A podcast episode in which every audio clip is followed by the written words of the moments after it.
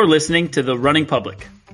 From marathoners to mud runners, we all have the same goal get to the finish line faster. That's right. This podcast is for you guys, the running public.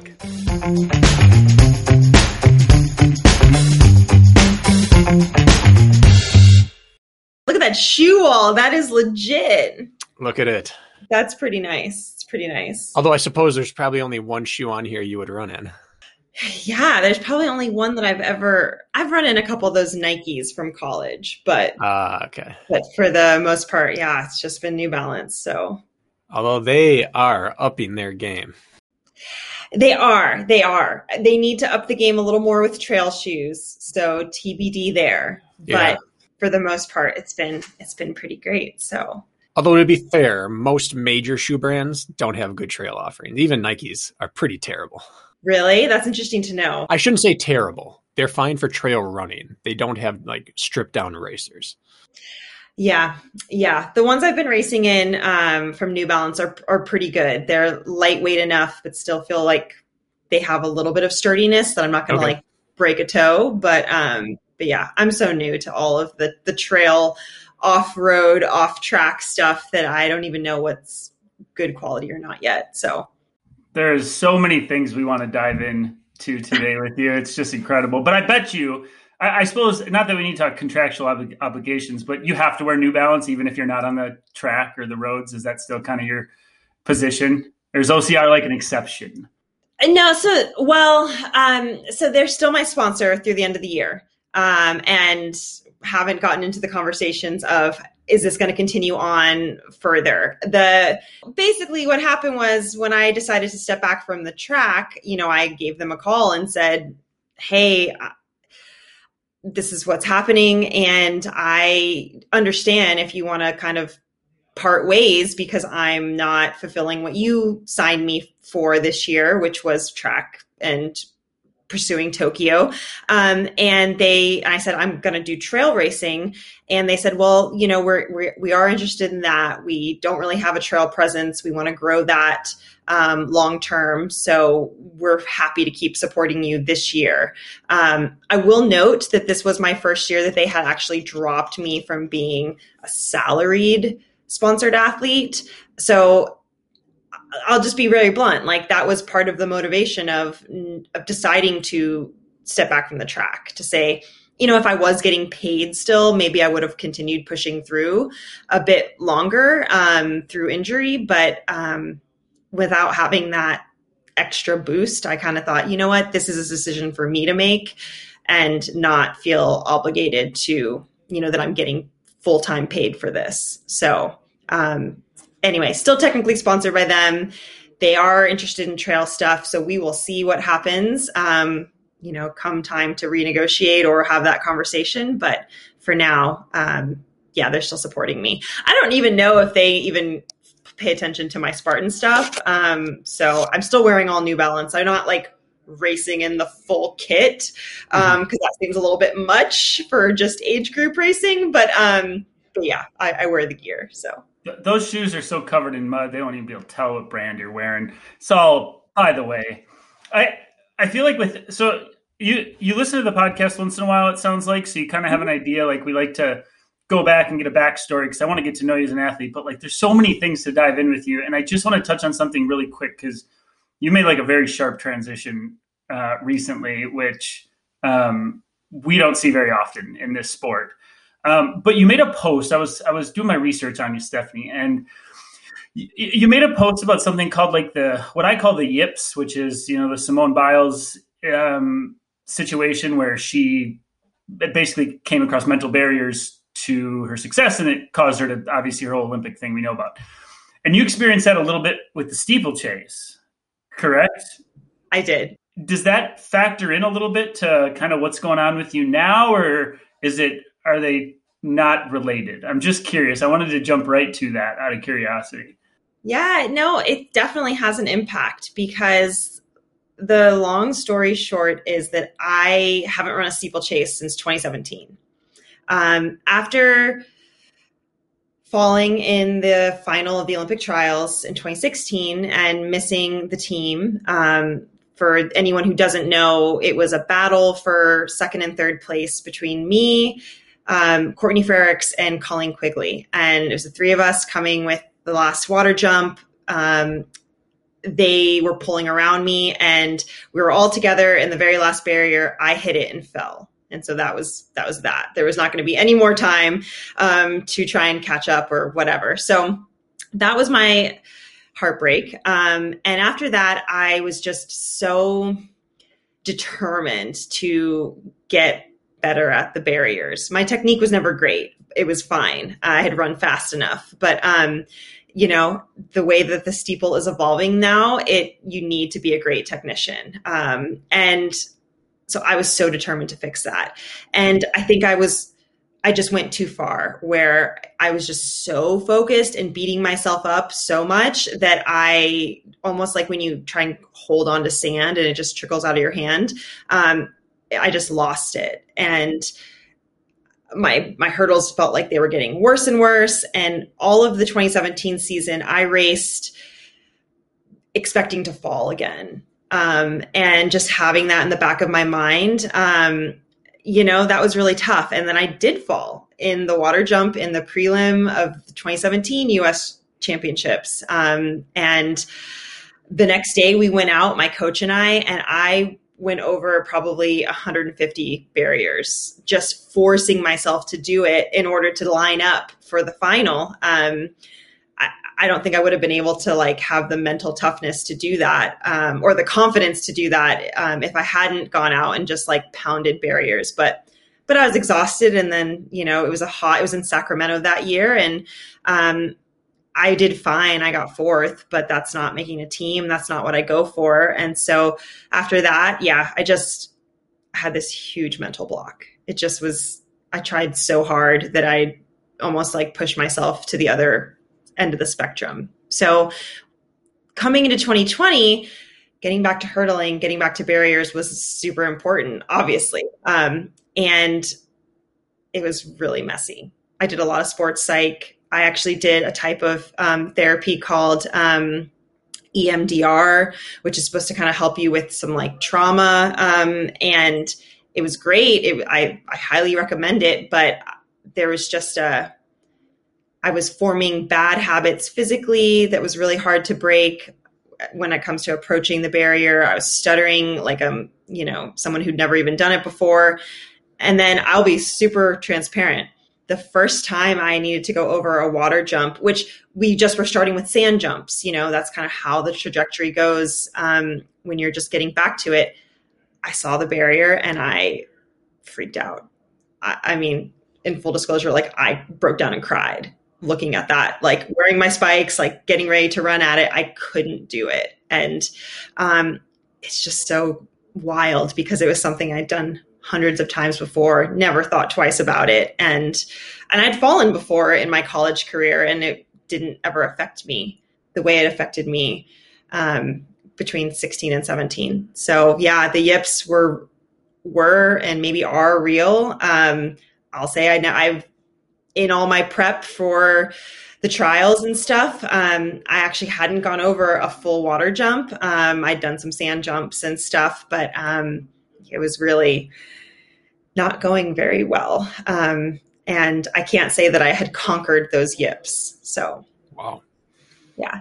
So you you have a lot of other things we have to hit. But like it begs the question if approaching a water jump triggered that type of reaction why in the world would you try obstacle course racing? oh, that's a great question. Because it's it's like like for example, West Virginia was the most recent race you ran. What is the first thing we did? We ran 100 meters, and then what did you have to do? You had to go up over a hay bale. Yeah, you know, and and I watched your video coming up to it, and like you you have to have been feeling some of that. You know, chopping my feet. What's going to happen? Obviously, it's a much different surface, but then there's bombing down super technical ravines and creek running, and you have to go up over logs and the sawhorses and the wall. Like all of that seems like it's kind of like steeplechase barriers on steroids. Like, why why would you choose that? Was that intentional? Um, well, two things. One, I I sent a video to my coach. I got a video from like the Palmerton race going over a wall. Um, and I sent it to my track coach, um, who I'm still very close to. And he was like, that's the best barrier I've seen you do in years. You know, it was just, um, so honestly, I don't see the connection. I, I see what you're, I, I understand what you're saying. But so you don't get that coming up to a, a hurdle or a wall or something to jump. You don't have, it is very specifically tied to steeple barriers.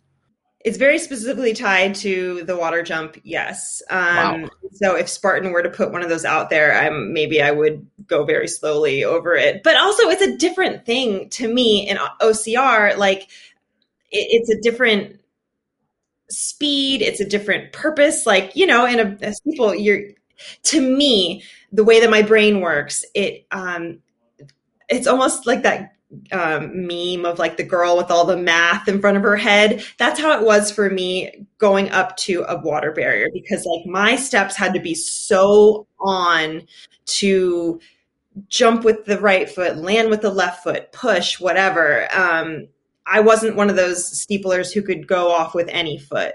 And that probably would have made a big difference for me if I could. But early on in my career, I chose a foot because landing the other way hurt you know, I would always jam the other landing foot. So, um, but with this, I can just get over that wall. It doesn't matter. Like, it can be very ungraceful. And for the most part, I'm not, you know, no one's watching me do it. So I can just, do, you know, Yeah. it's fun. I don't really see the connection. You're in you're in like the uh, the ignorance is bliss phase with OCR, whereas when you, which is like the most wonderful but also kind of frustrating phase of this whole sport. But when you talk about the yips, when we talk about the yips, for people who don't know, it's basically where you, you have this like mental block which prevents you from doing something that was automatic your whole life. Suddenly it becomes an insanely complex and internal process and you make mountains out of molehills and suddenly you can't do what you've always done. It's like a weird brain body connection.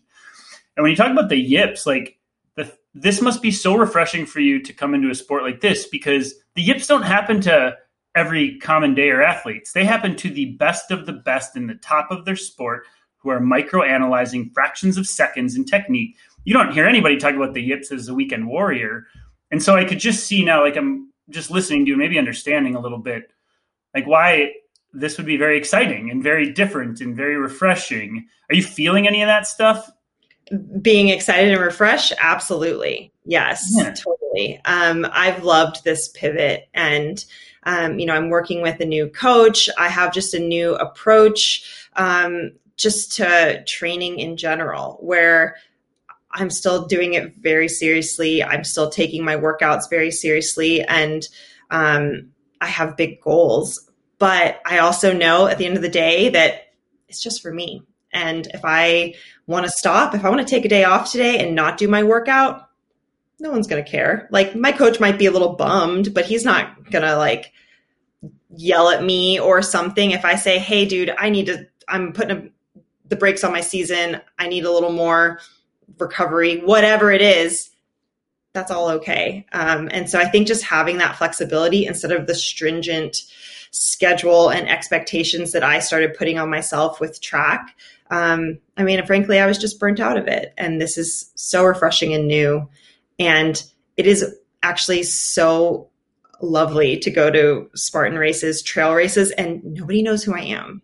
And, you know, I, I actually really love the age group because men and women go together, and I'm just running with the guys for so much of it. Um, they pass me on obstacles, but we yo-yo with the running, and they're just like, "Who are you? What are you doing?" Um, Do you know what's funny about that? Sorry to interrupt. Is um, one of my athletes that I coach uh, sent me a message this week actually, and he's like, "You know, there's somebody that you really should interview. Her name is Stephanie Garcia, and she kept failing shit, and then passing me, and then failing shit and passing me. So I was helping her with some techniques and talking on obstacles." And he, I was like, well, funny, buddy, we're interviewing her uh, this week. So, anyways, I can speak that one of my athletes experienced you blowing by him and then failing, and then blowing by him and failing. But I just wanted that was my own little personal story. So he's going to be very excited that we got you on this week. Oh, I'm so honored. Yeah. No, but it's just nice to be like new. The community is different. Honestly, I mean, again, you guys probably understand there's probably a little bit of uh, more of a low key vibe with trails and OCR than there is with the track community. Not to say that we're not friends or whatever, they're not great people. Um, but I don't know, it just people cheer for each other on this. I've had such a great welcome from elite women, from age group women. Um, and yeah, I just, I feel super lucky that this is going so smoothly. You talked in jest about not wearing the kit, you know, your your your full New Balance kit that it's indistinguishable, like or or it's absolutely distinguishable. You see the pink bottom, like you know what you're looking at when you see the New Balance kit. And there's like this progression of running where you play running and then you get excited about improving running. And then if you're fortunate, as you were, you get good enough where suddenly it matters. And then after a while, there's no playing anymore. And you're back to kind of OCR is playing running. Like there's some there's some money on the line, but it's minuscule. There's some sponsor on the line, but it's minuscule. Like it's kind of plain running. Mm-hmm. And with no one really like you don't have to go to a mix zone after races and you don't have to do your your pre-race interviews and you don't have to go to the corral and do the holding area beforehand and you like it's none of that i have to imagine as someone who's burnt out on running before i have to imagine you're starting to fall back in love with it. Maybe that's presumptuous of me but maybe you're playing again for the first time in a while. 100% accurate. Yes, I am. With as I mentioned I'm I'm working with David Roche um, as my coach and we again we have we have big goals. And I know that when um, I make the jump to elite in OCR specifically that that will maybe bring some extra pressure uh, or pride in me ego. But um, at the same time as I was saying before like it's just so it's a i'm training in a new refreshed way um, the things we're doing are different you know? I've just now started getting up to higher mileage like i would be doing year round in track training um, and it doesn't feel like i'm doing the same amount of work to be honest. It's um, it's awesome. And so yeah i mean i miss being able to go out and like just go crush some thousands on the track or whatever, or and get that feedback of like, mm-hmm. I know I can run this pace. I have no idea what I could run right now. Like mm-hmm. you were to tell me go do quarters on a track, I don't know how fast I could go. Um, but I don't know. It doesn't. It's nice to not have to judge myself in that way. For sure. Yeah. I, I do want to get into a lot of this later, but I, since you brought up speed, I'm curious about it because I think you're the fastest woman we've had come over. We've we've had um, a a gal who I think was fourth or fifth at Olympic trials in marathon, but in terms of 5K mile, I think you're our fastest, like 15, 13, is that right? 5K and 15, 16. 15, 16. yeah. Um, 428. Which, four, four, 24. If you did your homework, 424. Sorry low 420s, low fours in the 1500, low 15s in 5K. I, I, think that's about like as fast as we've seen. But we've also had some guys come over. You know, we had David Torrance come over, who is about as fast as you get outside of like true like Olympic medalists. Mm-hmm. And not everyone's speed translates. Joshua McAdams. Joshua McAdams was another stud. His speed translated a little better. How have you just? I, it can be a short answer, but have you found your ability to run trails matches, or are you? Is there a big learning curve with the terrain? For me, um, thus far, the terrain has been tricky. I'll be honest. I am not comfortable bombing down hills, technical hills.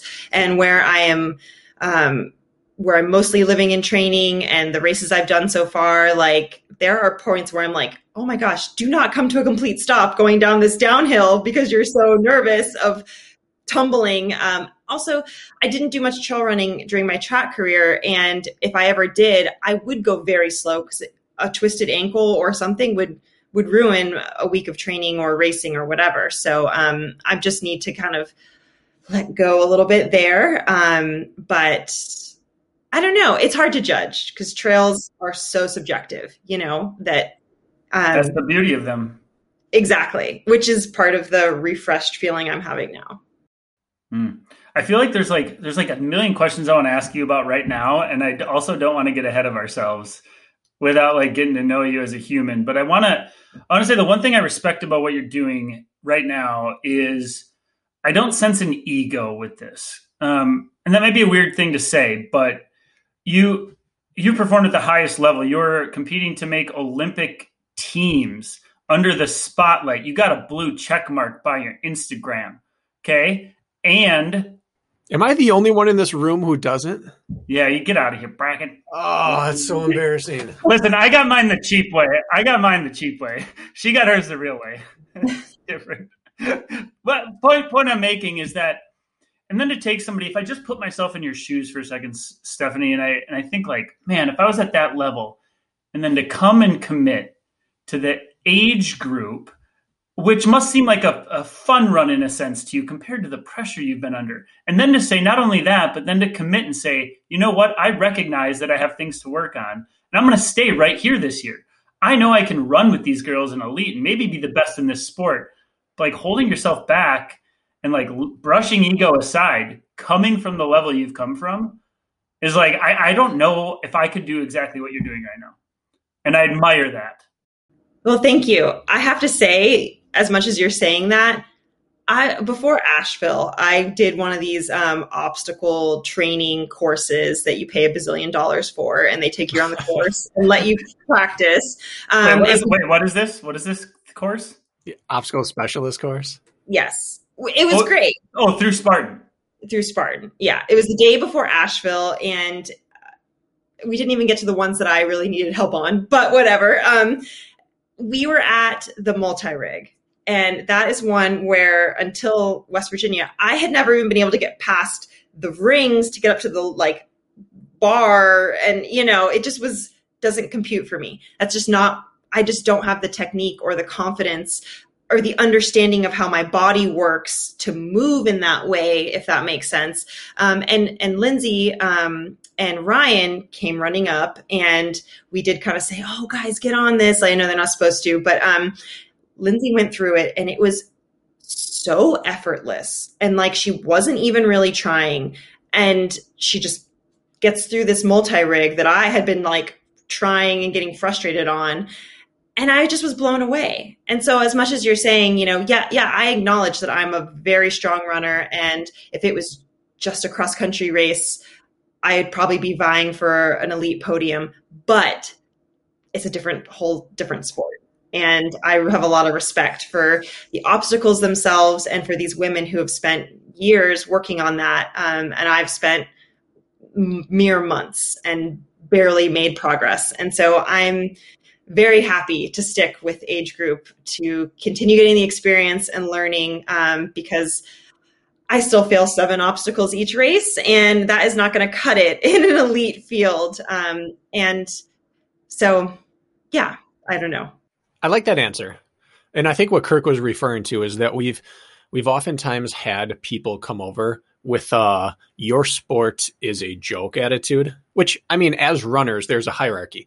Track runners generally don't hold road runners in as highest regard and they don't go and run world cross each year. Like our best track do not do cross and the cross you know look down on triathletes and triathletes look down on trail runners and like ultra runners are the the worst of the worst except for obstacle course racing like that's kind of the accepted hierarchy with a lot of the the running community. And so oftentimes we have someone who will come over. Back in the early days, Joe DeSena would headhunt some people and bring them over. Germán Silva came over. He was a two-time marathon champ at New York City. He was 208, I think, or 205.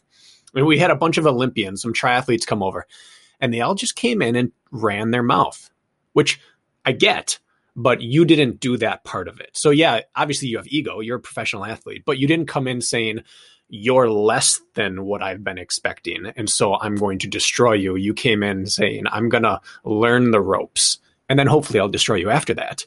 But it wasn't like that, that I have disdain for you, which as Kirk and I were college runners, we had disdain for this before we came. You know, it's like we understand where that comes from, and you haven't shown that at least externally. And that's been refreshing for a lot of people in the sport. Well, what's really interesting is my introduction to Spartan was in 2016. I was like freelance writing for some online magazine for women, women's sports, endurance sports, and I interviewed Amelia Boone, Okay. and she was my introduction. And she was, she is such a badass and just so, you know, such an icon in our in OCR um, that you can say our sport if you want. I know. Sorry, I was going to say our sport. You belong now. Yeah um so so that to me um was my introduction to it and seeing someone at her level um as like my role model yeah it does i maybe i have a different level of respect for it and i'm not just kind of seeing the like weekend warrior you know Tough Mudder haha kind of thing but um yeah i saw it very in a very serious way so maybe that's why but yeah i have great respect. I, yeah, I love following, you know, one of my favorite women in the sport right now is Alex Walker. And every time she puts up a, you know, obstacle practice, I'm just like mind blown emoji because it, she makes it look so badass and, and, and again, effortless. And I'm over here like, how do I move my body on this monkey bars in this playground? Um, so yeah. Yeah, that makes sense. What I want to what I want to do here is I just want to keep down this current track, and I need to stop. We need to stop ourselves, Bracken. We Yeah. need to take a step back real quick, and then I want to pick up like the why and how you even heard of this, this sport, and how you got into it, and what your plans are. Let's wait on that though, because I don't really know you well as an athlete, um, or your upbringing as an athlete. Again, I've done my research and stuff like that, but um, let's set the stage here. First, currently, are you living in Arizona still? No. Where are you now? Um, I'm bouncing back and forth between Louisville, Kentucky and Philadelphia. Yeah, the, the classic Louisville, Kentucky, Philadelphia There's a trade-off. direct flight, whatever. Why? Yeah. So why? Okay. So um, again, I'll, I'll keep this brief. My boyfriend is um, works in pediatrics and has worked at the Children's Hospital of Philadelphia previously. When we were living in Arizona, he got a um, offer to be a research fellow back in Philly, so he took that. At the same time, I was retiring from track and figuring out my next step, and I got um, an early career opportunity outside of just running um, that is based here in Louisville. So we've we're kind of separately in these places, and I get to be back and forth um, because transitioning has been nice, but it's been really flexible and really remote. You know, I have ability to be remote and to travel and to race and still train at a really good level. And so, yeah, that's the the nuts and bolts of it. Okay, that makes sense. That makes sense. You lost that al- uh, altitude uh, advantage, though. Um, so, Bracken, I know you like to normally bring this with our guests, but I would like to. I'd like to know the origin of like Stephanie as an athlete and where you where you grew up and all that, and then we'll work us towards today. But um, like, has running always been your blood? Family thing? Where did you grow up? All that fun stuff. Yeah, so I was born in Austin, Texas. Mostly grew up there. Um, my mom, um, she was athletic, um, definitely not like high level or, or like even competitive level, but she, you know, ran for her little town high school in Florida and whatever. And so she would take us to the track, um, you know, just to wear us out. But I was like so type A that I really would. I would run my laps, you know, whatever. Um, I will say I really wanted to be a ballerina. That was my dream, um, but I have no rhythm, and so it didn't actually work out. Um, Same with So- Bracken. uh, Oh. Yeah. Kirk. oh, stop. Um, so yeah, we moved up to Northern Virginia um, when I started middle school, and I don't know, I just kept falling into running. Like I want again wanted to be a cheerleader, but my friends were doing cross country in high school, and I just am so um, competitive in whatever it is that I'm doing. That's just my mindset. That you know, we go out to cross country for the first day of practice. They have us do a time trial one other freshman girl beats me and I'm everyone's like, she's gonna be the good freshman. And I was like, no, I'm gonna be the good freshman. And you know, you just kind of keep Mhm. working your way up like that, um, without really knowing what it means or where you stand. I wasn't a Foot Locker kid, I wasn't a state champ. I just kept every race I was in just trying to be the very best. Um, anyway, I was good enough to be very lightly recruited. Um, ended up wanting to go to the University of Virginia just because I was a nerd and like it's a good school. Um, and they let me on as a recruited walk on. So um, technically walked onto the team. Isn't that a nice term they they throw around for people? Makes you makes your ego feel good. Like, oh, they wanted me, but um, just didn't have scholarship. But uh, You sorry to interrupt, but you didn't you didn't show just natural talent wise. You didn't show that talent has didn't show through in high school. Uh, did you run cross country and track? I guess Yeah, I want to slow you down. Okay. Yeah, I did, and I like made the state meet, and I, you know, I I was what was my I think I was like maybe fourth one year in the state for um cross country, but like I was never like a standout. People weren't like, oh, this girl's gonna be, you know, the district champion or the state champion or she's going to Foot Locker. Like I just was kind of ignorant about the sport, to be honest. I was just doing it. I loved it and I worked hard at it, but I wasn't running all summer. I wasn't like I did swim team for my high school for 2 years because we didn't have indoor track and I didn't I didn't even know that was a thing. So it was like, oh, I'm, you know, I'm good at swimming. I'll do the swim team, whatever. So I just You made Virginia look good, like they unearthed the diamond in the rough. Well, I will say that so I had heard of this steeplechase my senior year of high school. I wanted to do hurdles, but my coaches never let me. I was a mile, two mile kid, right? And so uh, I go to my coach at Virginia as a freshman and I say, I want to try steeple. And he thought I was crazy, but he said, fine, because no one ever wanted to try steeple. This Mhm. was 2007. Um, and I made it to NCAA's as a true freshman. Um, and with very poor form, as we were saying. Um, but uh, I think I double footed every single water jump that year. But um, yeah, so it just, my story with running is I just, whatever level I was at, I would try and be the best I could be. And that would always get me to the next level, if that makes sense. But there was never any long term plan or this understanding of where I could go in the sport. I just didn't know.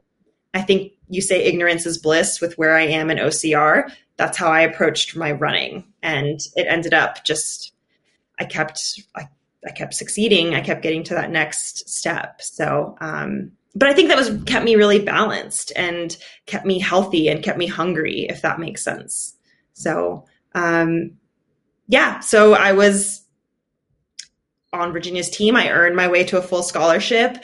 I was making NCAA's every year in the steeple. Um, and by my fifth year, I um, ended up being runner up to Emma Coburn in the NCAA final. Um, and that year at US Championships, I was fourth. And then later that summer, I ran the A standard at the time. Um, and the third place girl got injured, and I got to go to my first world team, um, 2011 in Daegu, South Korea. Um, and after that, yeah, I was able to go pro, um, sign with an agent, and had New Balance as my sponsor. And from there, it's just kind of been on the roller coaster and full time professional athlete. So did that since 2011 and made another world team in 2015 where I finished ninth in the world. Um, 2016, as I said, didn't make the Olympic team, but later that summer, I was the fourth American to ever break 920, which was this special barrier in for women's steeple at the time. Now people are blowing by it, but I will say we've had two other women since then break 920 and no other american has yet. So they're coming close. Like i think this next season there will be but it just shows that the women's steeple still is a very um, in development event. So. That's, I mean, that's a meteoric rise from it was, a unsigned walk on. it was a long time i will say. Like Mhm. it was Yeah. not year on year. There were definitely some really rough seasons where i wasn't pring and i wasn't sure if this was right for me if that makes sense What was your worst season? Because college is not, I mean, outside of, let's say, like maybe like a Cole Hocker, and we don't even see what's going on behind closed doors there. Obviously, you can't race that much throughout a year and have a great time in college. But outside of someone like that who just steps in and does everything, college is a roller coaster. It's a tough time in your life to try to be a semi-pro. So what what were those tough points for you in college? Well, I'll say my toughest point was actually my first two years out of college, 2012 Really? and 2013. It was a different time as a pro runner. There wasn't, social media wasn't as big. There wasn't this like, there were some, there was like the Oregon Track Club and that was kind of it for pro groups. And so if you weren't there, you were like one on one with the coach. And a lot of people stuck with their college coaches. And for me in particular, I followed a college coach to a new job that she had took and I was totally alone. I was in a new city. I didn't know anything. She was busy. We our relationship was kind of fractured as I was becoming a pro and having an agent and having other people telling me what to do. I didn't know what to do. I literally didn't know. When do I roll out? What do I eat? How much should I hydrate? Like all these things that now athletes can go on Instagram and like look at three stories and know like, oh, this is what all these other pros do. I just didn't have that guidance or or knowledge. So I'll be honest, I really sucked in 2012 and 2013, and I was really on the verge of of deciding to to quit because I wasn't doing what I thought I was supposed to do, which was you know win races, make teams, make finals, whatever. And so, um, yeah, but I took one more shot at it and went and joined this group Furman Elite based in South Carolina, coached by Robert Gary, who's a two time steeplechase Olympian. And that was the pivot point, and that changed everything for me. And um, yeah, so what I what I read in my perusings was that you're you kind of go against the grain, and I still want to divert back to your high school college transition. So don't let me not do that. But um, like you're the exception to the rule and the fact like you were more of a lone wolf with your training is from what I understood. Um, maybe I, I, read something that was wrong, but it was you know these training groups typically get together and people train together, and that you know facilitates growth and competition within your daily schedule. Um, but you oftentimes did your own thing, like I'm going to live here and train here on my own without a group. Is that is that true as far as your training goes? Well, that has happened in parts of my career, but I will say that like my best years 2014 15 16 even 17 because despite how my steeple yips were coming up. I ran really fast in flat races um, where i ran my 1500 and my mile prs i was with a group then. I was with furman elite and we all lived in south carolina and we met you know every morning at 9 a.m and workouts and stuff. And um, it just it was more men than women. Um, i always had like one or two training partners. Um, and yeah so I, I, did have a group setting then. Um, after that i moved out to sacramento and trained with kim conley another new balance olympian um, and just it was just me and her and her coach slash husband.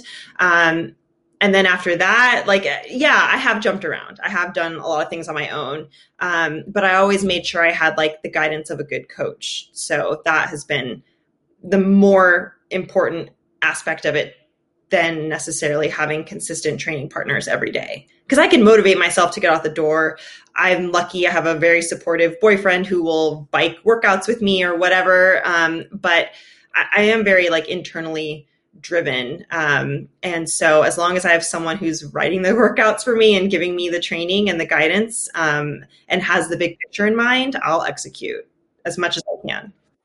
How did you find Furman Elite? Because they, as far as I know, they they weren't a New Balance team, were they? No, it what was so no so it was really beautiful because in the beginning, like I said, in 2013, 14 was when it started. And um groups weren't really a big thing and they weren't really like sponsored by a shoe company mm. yet. And so this was just like just coach Gary wanted to have a place for these like lone wolf elites to kind of okay. come together and give them support. It was a really awesome concept. Like it had private donors giving us support, Furman was giving us housing. Like it was really cool. Um, and it, it's no longer in existence. I hope he brings it back one day. Um, is that how started? Is that how Hanson works as well? I don't know enough about that, but this similar concept? Bracken, you would know probably too. Yeah, I think it is a similar concept. I mean, it's, it's Brooks Hanson, but oh, it's got the Brooks label with it. Okay, but people are allowed I, I shouldn't speak about inner workings, but I'm fairly certain people can pop in and do training blocks with them. And there's like back in the day, there was McMillan Elite that was in Flagstaff, and I don't know. I didn't think it was like just one sponsor. Maybe it was. I don't know. But um, yeah, there there've been groups like that that have been, but this was definitely a, a different thing where That's cool. We had like I was New Balance. There was a couple of New Balance girls. There was like Nike guy. There was Saucony guy. So it was it was more of the collection of athletes versus you know we're all working for the same shoe sponsor. Interesting. Yeah.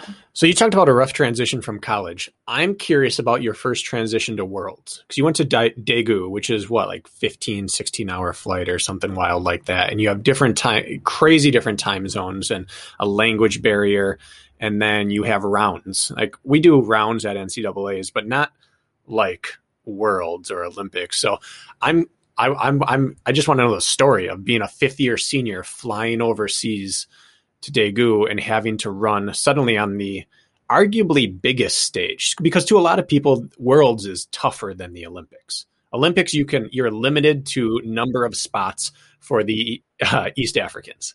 You're limited like if, if the usa has seven great sprinters only three can go to the to the olympics. Worlds is a lot more open. So what was that whole experience like? It was like I mean that first one, you know, I think I had I don't even think I had well, I've been over to Europe to race a little bit that summer, which is where I got the A standard to qualify me to actually get to Worlds once okay so you had at least had a taste a little taste, but this was like nothing I'd experienced before. I will say it was amazing because for Daegu in particular, there was a athlete village. You know, I roomed with Jenny Simpson, literally like little, you know, our you little couldn't bed. ask for a better draw Yeah. And that was the year she won the 1500. Like, she was watching my Mad Men DVDs, like before, you know, going to that race and winning. Um, and in our suite, we had Shannon Rowbury. We had, um, we had so many amazing women, um, in my little suite of, of dorms or whatever. And so I was really lucky to have those kinds of examples around me there.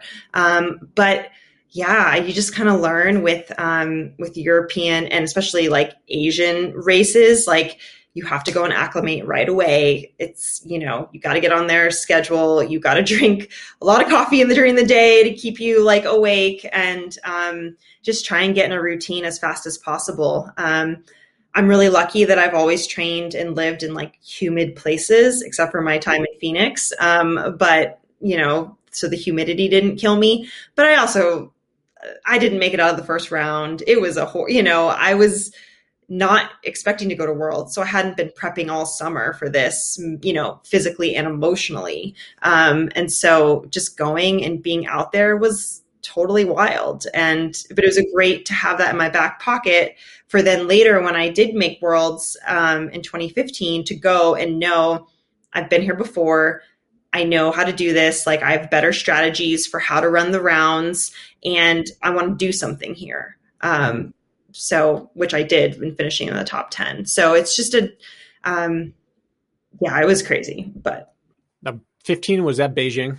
yes, Okay, so how much carryover? I mean, of that learning process from Korea then over to to Beijing was there? Was that super beneficial to be thrown to the fires for second round in there to be like, I got this, or was there like this big, like procedural push towards not prepping for time trials anymore for standards, for prepping for the rounds and for tactical races? Did it all just come together, or did you just pull something out?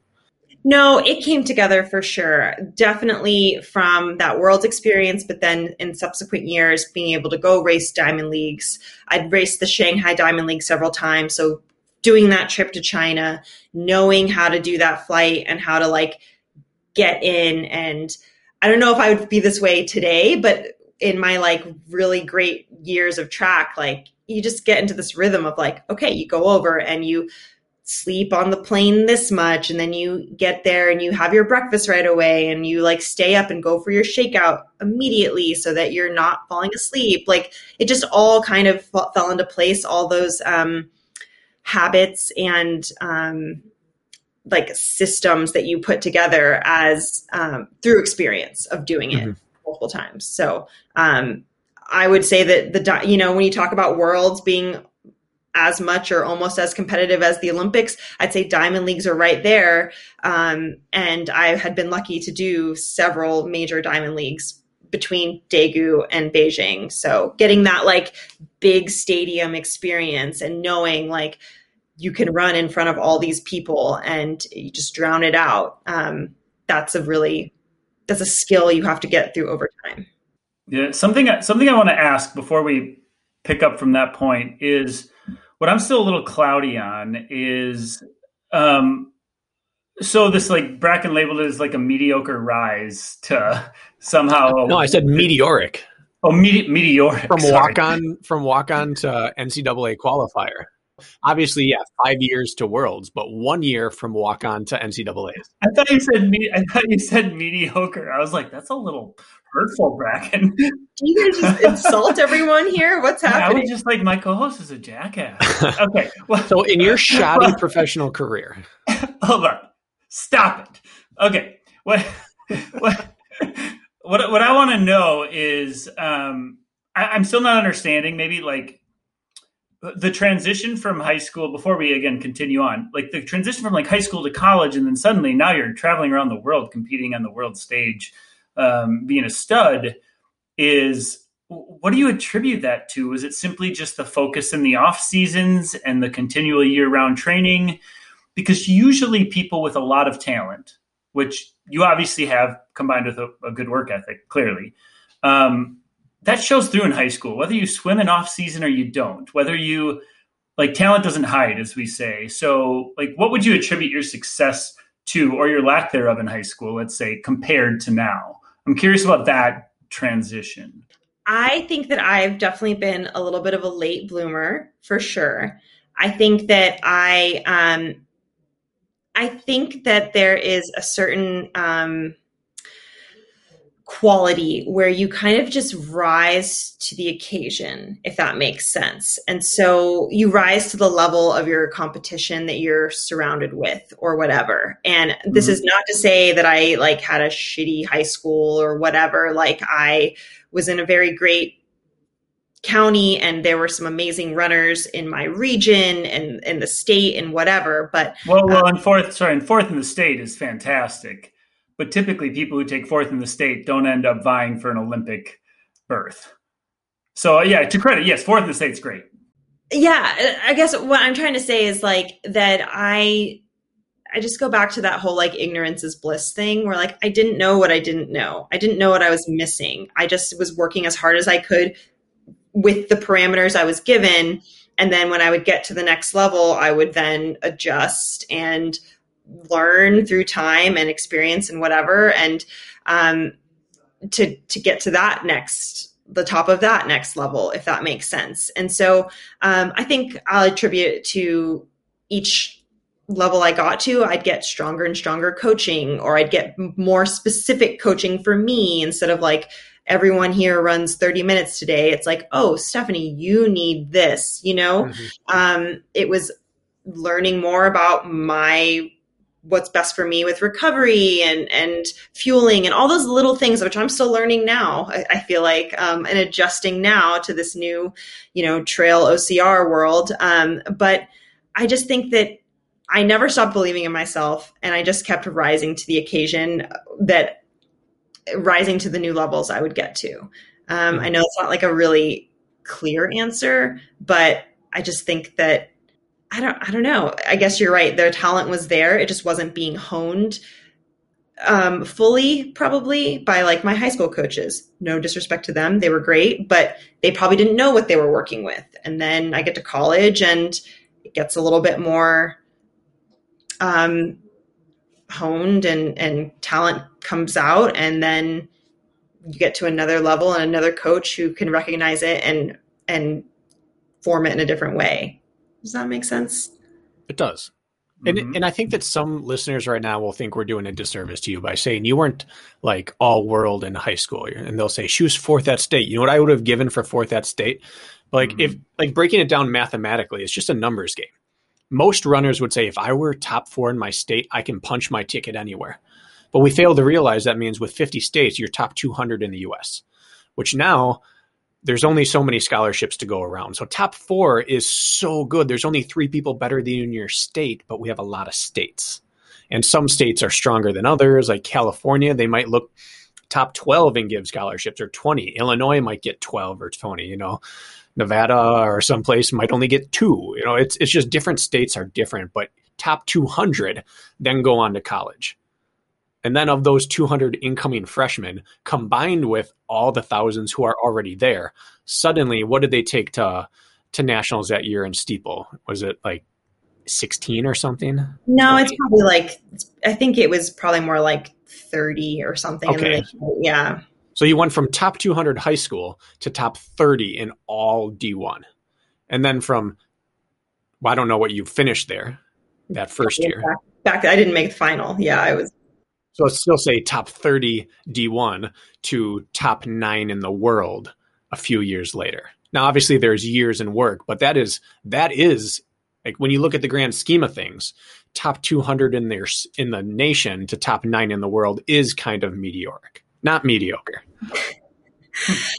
yeah, I guess I wish I had a more specific thing to say, like I did this training, but I think um, I was underdeveloped, so that's good. Like, and I mean that in forms in terms of my training. Like my freshman year of college, I ran 45 miles a week. You know, mm-hmm. and now nowadays, you know, freshman women are probably pushing 70. You know, if they're distance girls, like they're probably pushing 60, 70. Um, like I increased my mileage very slowly over those years. I think my fifth year, I was like maybe 60 miles. So, like, I was not overtraining at all. And you left room to grow on the table. There was a lot of room to grow. And I think that's my one fear with really amazing high schoolers today is that they're doing these crazy training blocks and i didn't even have a watch in high school like again i'm just telling you i did not know yeah. what i was doing so um, with all that just all that's to say is that there was so much development ahead of me and i think there still is to this day um, and and that's probably been my like biggest secret to success is that I've not gone balls to the wall from the gun, um, and that I've let it ev- evolve as I have grown and understood more and learned myself better too. Mm. You know what I had back then? I had an egg timer, one of those little round dials. I would turn that baby, and then I'd go run, and I'd come in and look at it real quick. That was how I knew how long I ran. So and it's probably like up both ways, right? You know, like totally. in, in the snow. I had an I'm old moment this summer. I went and ran a one mile road race on the 4th of July. And same kind of thing. I used to set uh, an oven timer a lot of times, and I'd run around the block until I heard it buzzing. Or I would just look at our grandfather clock, and wait until it's at an even number and then go out for a run and come back. Like that's what I had. And there was a nine year old boy in Alphaflys on the start line of this mile. And I just thought, you know what? I'm old. I don't get it anymore. Because I feel like you have to save some things for when you're ready. So you can always just get that next level of, all right, I've earned this. Now I unlock it. And that it is a different upbringing. But your, your, your, your point about you don't want to peak too early is really valid yeah i admire all of these athletes who go you know skip college and go pro right away and some of them clearly have had amazing careers mm-hmm. but um yeah i just i just get a little bit worried when i see like young girls training so crazy um I I was not. And again, like you talk about whole life stuff too. Yeah. Like I did not have a good diet. I did not like sleep well in college. Like all of those little things which I definitely preach like you need to focus on that, but if you if you aren't yet, that's just another extra boost for you down the road, you know? Yeah. So, yeah, and you really don't know who you are as an athlete until a year or two removed from puberty. Okay. And for anyone who doesn't start that on the crazy young timetable that's happening these days is really only shooting themselves in the foot. Yeah, for sure. Something about a nine year old in Alphaflys just rubs. I was sad actually. Makes me feel weird. I don't like it. I didn't like it at all. it makes me feel sad too, Bracken. Yeah. uh, um, okay, so that makes sense to me, and and I would say with your like progression there, uh, Stephanie is like, you know, I grew up in Green Bay, Wisconsin, uh, big fish in a small pond, and I just ran to win. I ran 430 to 434 in the mile every race, and I outkicked anybody around me, and I went undefeated. Right? And then I go to college and I run with a guy who's a 401 or a 359 miler. And then suddenly I'm running 410 in the mile. And it all had to do with my surroundings and rising to the occasion. So I'm actually really satisfied with that answer because I get it. Because you don't know what you don't know until you're forced to grow. Mm-hmm. When you're forced to grow, then you, you either become somebody like you, successful, who rises to occasions, or you fade away. So obviously you rise to occasions. So, which I think you're going to do an OCR here, but we'll still get to that coming up. Um, what what I want to know, I guess, is is your professional career as a steeplechaser, and then or as a professional distance runner. Like, what were some of um, some of the highlights and the lowlights of your career? Um, let's say in the last, you know, five to ten years. Like, you've touched on a bit of it, but could you just like give the listeners like a good general idea of what what you were up to and all that pre today? Yeah, I would say like some of my favorite memories are. I mean, my best memory, of course, is um, 2016, the Paris Diamond League, which, you know, back then it was like in the Stade de France and it was like huge. And they had this great French um, high, not high jumper, sorry, pole vaulter who was always pole vaulting while we were on the track. So the stadium was amazing. Um, and I hadn't made the Olympic team. All those girls were in the race with me. Um, and my biggest goal was like, can I break 920? And it just was one of those perfect flow state races where it's just all coming together. You're not even like feeling any pain.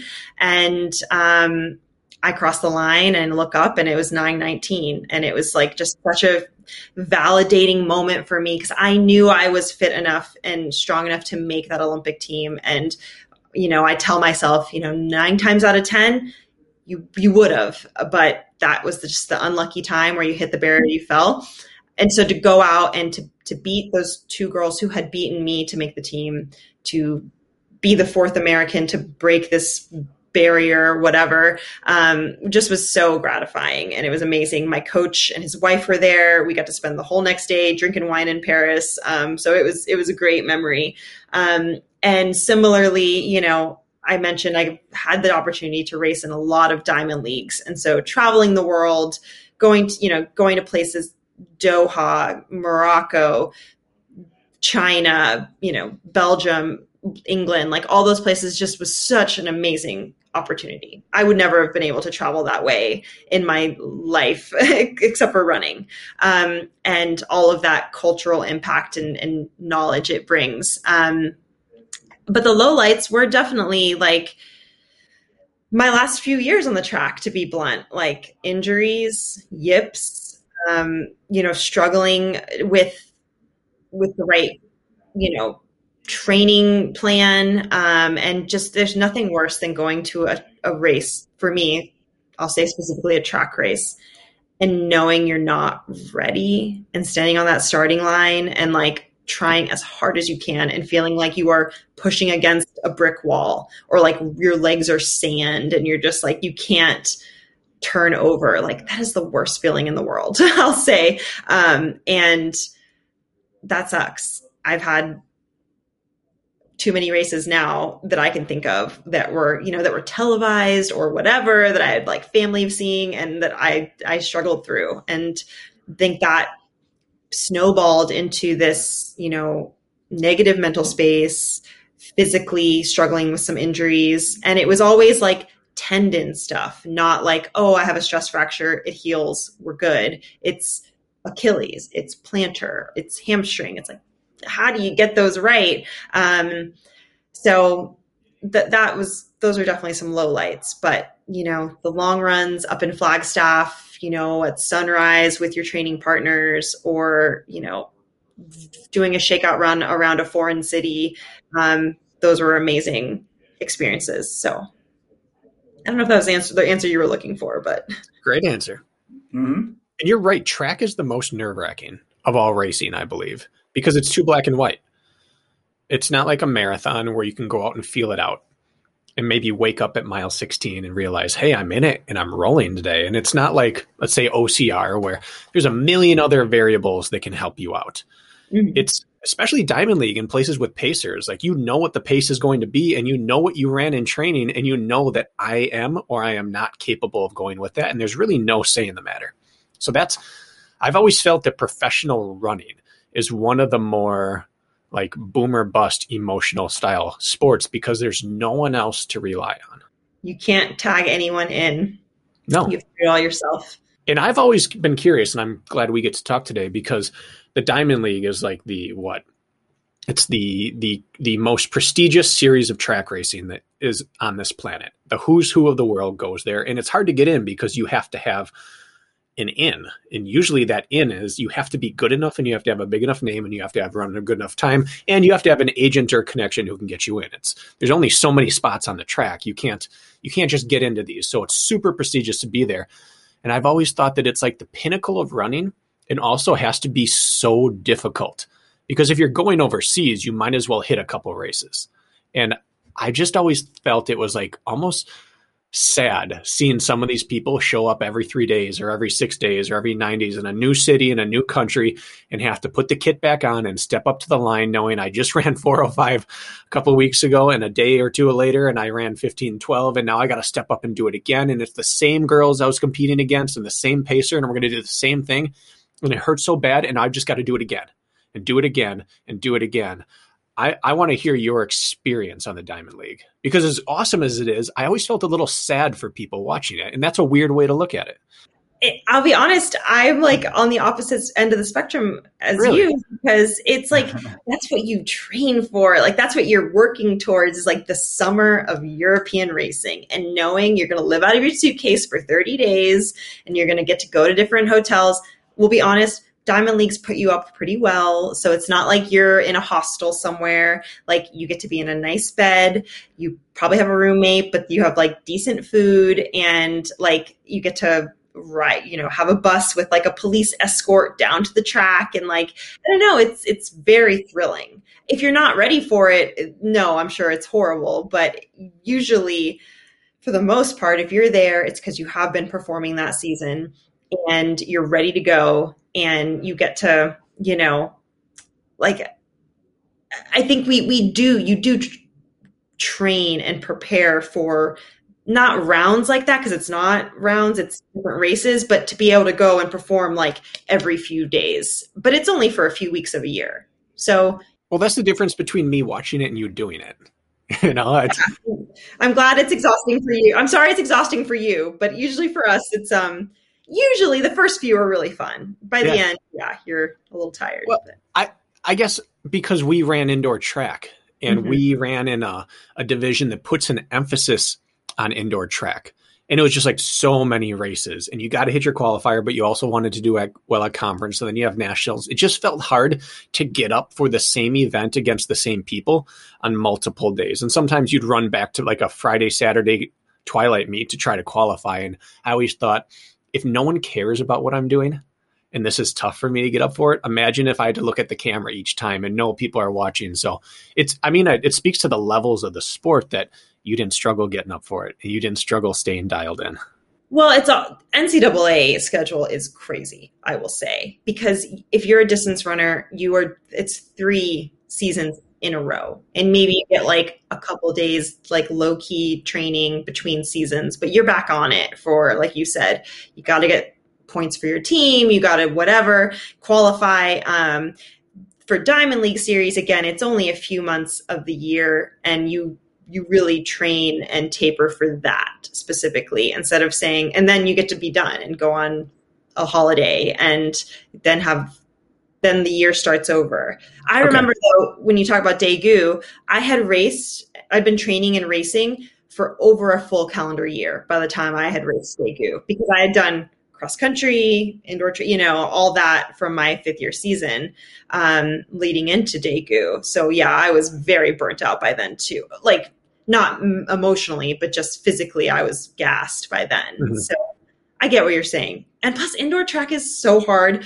Those curves are hard. You can't breathe. You got the track hack. Like, Oh, the track hack. The track hack, yeah. Kirk, I know I'm derailing this on my own personal agenda, but like, what's the point of Mhm. having a podcast if you can't get something personal out of it?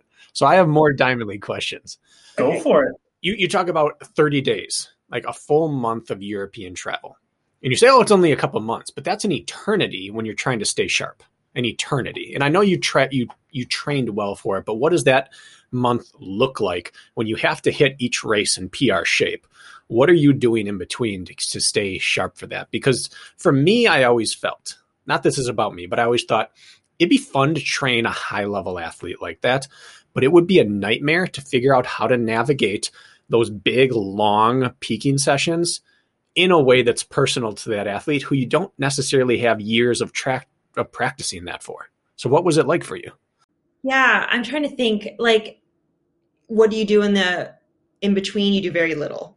Yeah. you do lots of very easy mileage and then like a sharpening session depending on if it's like week to week um you might only be doing one workout and then like some strides or 200s like two days out from the race you know what would a workout look like specifically between such tight races an mm. example gosh this is where i'm going to sound really ignorant like i wasn't actually there um let me see uh are you just a i follow i follow what's written down type athlete and that's the extent of it yeah i am i'm sorry we, we just we just did an episode on racing like back to back race weekends and racing all the time. And so it's like kind of top of mind for people right now. So I, yeah, I was just curious.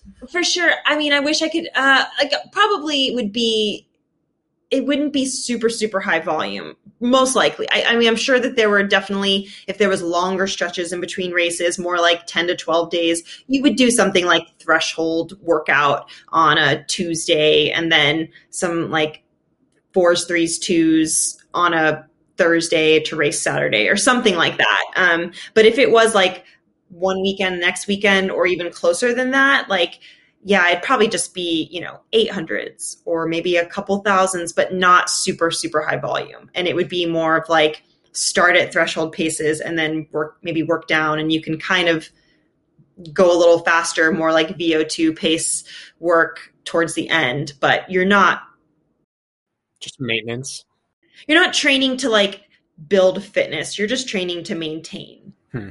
Yep. Yeah, makes sense. Yeah. How did you respond to that? Again, we only have our personal perspectives. I hated tapering. I always it, it drove me crazy to do maintenance workouts. How did you respond to not going to the well, but always kind of feeling like it hurts a little more than it should when you're not doing a full workout? Mentally, yeah. how was that for you? I think that, gosh, um, you're right. I hated tapering. And it's really funny. I like use a whoop now and I can see that like my, I didn't then, of course, but um, my recovery scores are through the roof, highest green after hard sessions for me or after my races. After every Spartan race, it's been like 93% recovery. And I'm like, my body responds really well to work. And okay. so with my track time, my coach and I knew that. Like he would say, you know, you're a workhorse. Like don't be afraid of pushing even though it's a race week because you'll recover enough. And we didn't even have, you know, we didn't know that with the data. We just knew that from how I would feel. And so I'm sure that for me, particularly, I would do maybe a little more intensity during those like heavy race periods just because we knew I could handle it. Um, I never really, really tapered too much, to be honest. I didn't have like weeks of, oh, we're like taking days off or we're just running 30 minutes easy. Like maybe one day before a race, I would do that. But um, I, I didn't really ever taper that hard.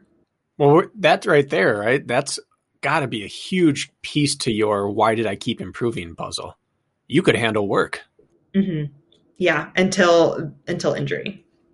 So, mm. which for me, I know that my first round of injury cycles was because I was overtraining, not with necessarily running, but I think I was having some struggles with like body image stuff and was cross training and eating stupid, you know, like not fueling properly and not understanding that side of it. Um, and yeah, just and then and then you combine that with not getting consistent body work or like because that's that's so important. You have to invest in that side too at the highest level, um, at every level. Um, and so I think for me, that's when my injury cycle kind of came. I was just being a little too crazy for a body image standpoint. Um, hmm. So, this is totally not putting words in your mouth, but did that coincide with that whole like online awareness of New Balance's female track team. Like there was definitely a shift at some point that the New Balance women all are fit, all are fast, all are beautiful. That became kind of like the calling card. Was that around that time? It was a little bit after that time. Um, I handled that fine. I'm just kidding. but, uh, uh, no, I think so. My injury cycle started like uh, early 2018, and again, I was coming off of that like track season where I struggled in the steeple again. I ran really fast, and I told my coach at the time I wanted to try, and do a season of 5K. It was an off year, mm-hmm. so I was like, I'm not going to steeple this year. I want to do I want to do 5K, and so we were really upping my mileage, and I was like running a lot of miles on the Alter G to just like get more volume in, and I was just trying to like increase too quickly while not um, like I said, paying attention enough to the nutrition and the like recovery side as I should have been for that jump. And so had an Achilles thing and just from there didn't take time for it to really heal. You know, you take a few weeks and you're mm-hmm. kind of, oh, back on the AlterG. And then, you know, and then the other plantar was hurting. You know, it just is this like, it's amazing how the body is all connected and how one decision and one inefficiency on one side can show up on the other side. And like, yeah. So at your level, uh, how often is that nutrition piece addressed from whether it's your coach or amongst the other women that you're training with? Just curious if that's one of those things that never really goes spoken about, but everybody knows there's like kind of a storm cloud over it. Or are we talking openly about that sort of thing in like a training group like that? I'm, I'm very curious. No, it wasn't really addressed. Um, you don't really talk about it and it almost it, well again this is just my experience so hard to say what other groups are like or other training partners are like but i almost feel like there's sometimes even almost like a competition to see like yeah. oh like oh i'm eating healthy but if you really look at the nutritional value there's actually not much i'm actually eating if that makes sense um, and it's like oh what are you eating you know i almost think that when you when groups like go to altitude together and all live in the same house and share the same kitchen, it just can be so toxic to be blunt. Like, cause then you're seeing what, what it really looks like um, for someone else's eating habits and whatever. And it can just mess with your head. Mm. It's unfortunate, but you see that. You see teams where one girl or one guy come back really lean one summer. Like they, they were always thin, but they were like softer thin and suddenly like every striation is there and they're just gaunt and they run some PR and suddenly the whole group looks like that within a few months and you can tell that there is some like group think happening there whether it's said or unsaid yeah i i agree with that and you see that with college teams sometimes mm-hmm. and whatever and um, it is just an unspoken like one up each other kind of competition. I don't know. Let's get into the weeds, but yeah, it's it's tough. The sport is got a very toxic streak in it. I mean, but that's kind of part of like you are running and you're wearing this race kit that is a bikini and you're you know you're on mm-hmm. display in a way but you but you're choosing to be on display because the whole point is to beat each other and so you can just get like you can just imagine how you can go down the rabbit hole of that um, mentally. Mm-hmm. Well, it's come up and it's come up a number of times on on the podcast with high end women athletes we've had, and it's but we haven't spoken to anybody. A few of the guys as well, and some of the guys as well. Yeah, but just at, at your level, at the world level, just it's just interesting to hear kind of what that is like. Is that um, is that something that you think like if you were looking at volume versus nutrition when you were going through injury cycle?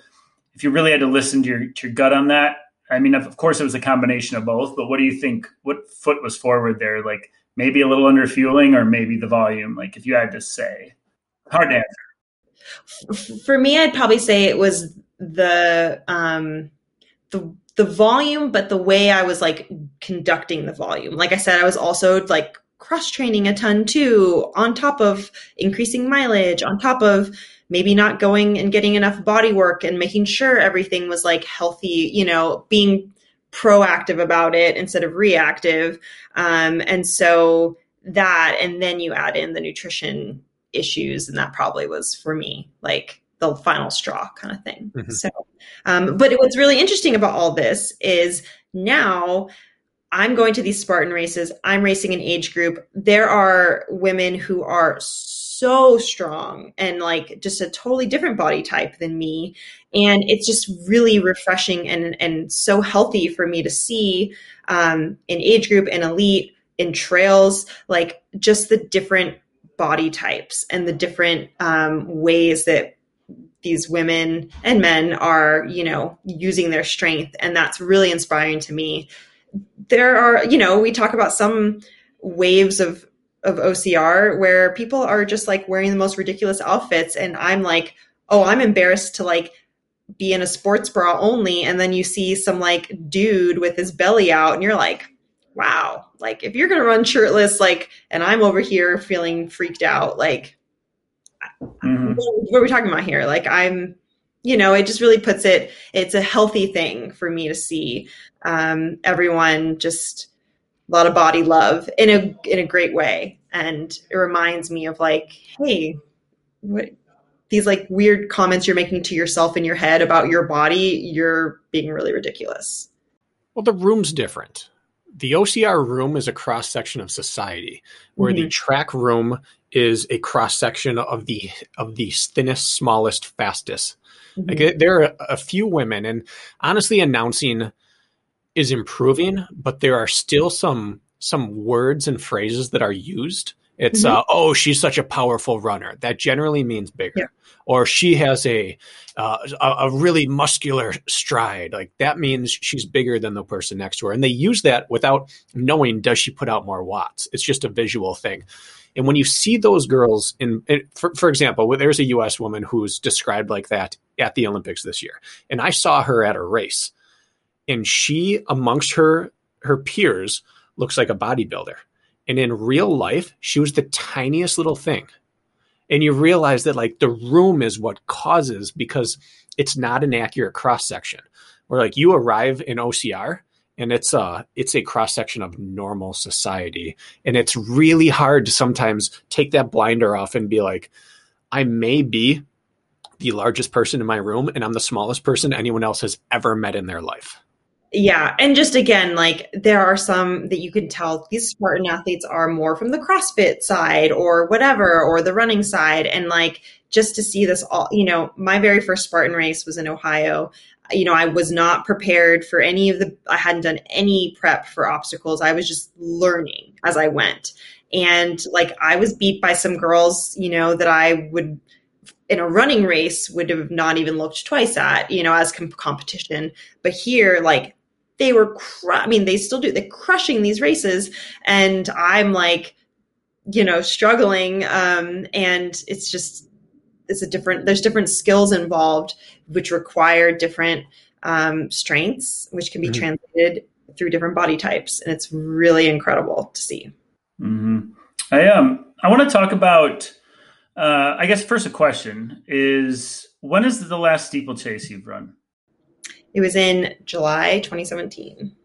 2017. So I want to talk, and we could dwell on the on the nutrition and the body image stuff all day if we wanted to, but I kind of want to get us to today. So, um, what was going on with you between 2017 and now? Uh, pre-Spartan. So let's fill that gap with like that three or four years. Like, what what were you doing after your last steeple race? so after that, I um, I had still been training Furman Elite with Robert Gary, and the group was changing. The other women in the group were leaving. So at the end of that season, Robert and I sat down and we said, okay, this is might not be the best fit for me moving forward because um, there's no women to train with and and a couple of other things that were happening. And so, okay, I reached out to Kim Conley, who I'm good friends with. Um, she had had a group, um, you know, people like Kate Grace and Leah Falland had been part of that group, and that had ended after 2016. So she was alone. Um, and I just said, Hey, I'm thinking about jumping up to the 5K. you know, you're a 5K Olympian twice over. Like, could I come out to Sacramento and train with you? It worked out. I went out there, but I was kind of, like I said, going through this injury cycle. Actually, did a lot of work with a biomechanist to work on my stride, which is a whole nother conversation um, because we weren't sure if that was part of the reason for the injury stuff. And I like took months to like relearn my stride, and it was like the most exhausting experience ever. Um, and I I spent that 2018. Can I pause you? Yeah. I'm fascinated by by stride mechanics. And there are two schools of thought, the rebuild or the refine. Sounds like you did rebuild. Yes, that's what we were trying to do. Can you talk about that process? Because that is a extremely daunting process to something that you've put your 10,000 hours in to try to unlearn those 10,000 and then relearn in like a month or two or three. Yeah. So just to give you the like quick version of this, I have always had a weird stride. Always like had a prancing, loping stride, whatever. You have more ground clearance than any person I've ever seen. You get pictures taken where you look like you're hurdling on just a normal stride. Well, if you watch, like there's there's definitely restrictions and again working with this biomechanist, you know, you learn like hip restriction, thoracic spine like if you were to look at my like spine it is very restricted. Um yeah yeah, yeah it's kind of wild. Um and so anyway we through working with um this biomechanist Jay Dicharry, who's based in Bend, Oregon, we were kind of finding like the the restrictions and the the problems, and he gave me a bunch of cues to again rechange you know redefine my stride.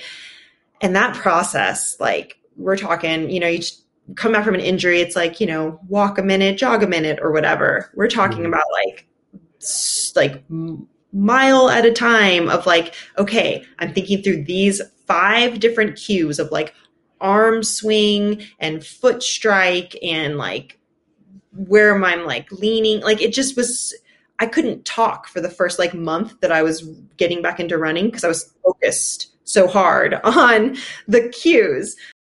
Were they trying to move your foot plant back in your foot a little bit? Yeah, because I'm like the reverse problem that 99% of runners have. I'm a toe runner for sure. And so trying to get a little bit further back into like the ball of my foot has been a goal. Um, but honestly, like fast forward to now, um, I try not to think about it anymore because it was just so in my head. And mm-hmm. um, like I, since all that has gone down, I haven't run as fast. Like I haven't run an all out mile. I haven't tried, but like I wasn't making improvements in my 5K, for example. And so part of this re-falling in love with running is who who gives a shit what my stride looks like it works for me. I've run really fast. And so as long as I'm like staying healthy and managing, you know, increased intensity in miles, it doesn't matter what it looks like. And so it's really funny. It's hard for me to put videos of myself up because I will inevitably get the messages of like, oh, yeah. Are you hurt? Like, why are you limping? Do you know you have a hitch? Do you know what you should try? You know what you should try? Like, have you ever thought about um, so those comments are always fun to navigate. But hey, at least people are paying attention. So, uh, well, I mean, not to inject our own bias into this too far, but it's kind of a personal, not a kind of, it's an absolute personal interest of mine. And I can't find more evidence for than against in terms of athletes who have successfully reworked their stride. There are some that have happened, but for every example of there has happened, there's a there's a Mary Cain or a yourself who's had a an impossible task trying to get the their mojo back. Mm-hmm. Yeah, I mean, I'm sure you've read that New York Times article about Usain Bolt and his slight hitch or whatever, and like the fastest man in the world. So, what are we talking about here? You know, um, I think that with social media and the plethora of videos now, you're people who had funky strides before never had anyone say anything to them. Right. And now, if you have anything off, you're, you know, targeted or not targeted. That sounds like aggressive, but like people comment. And well, so, those comments, those comments are coming from very graceful people themselves. I'm sure. I'm sure they look like they're floating. well, anyway, so so that was part of my process. 2019, I raced the 5K at USA's, um, and I think I finished 11th, um, which is not shabby at all. But at the same time, it's it's hard. You know, I had a different level of expectation. I still have a different level of expectation myself. And you've encountered the new wave. There's an uptick in female distance running in the U.S. Oh yeah. Oh. And so you you you are also fighting an entire new. We talk about that 200 new athletes coming out each year. There were a few years where not a lot of those 200 panned out. There's a lot of them panning out right now.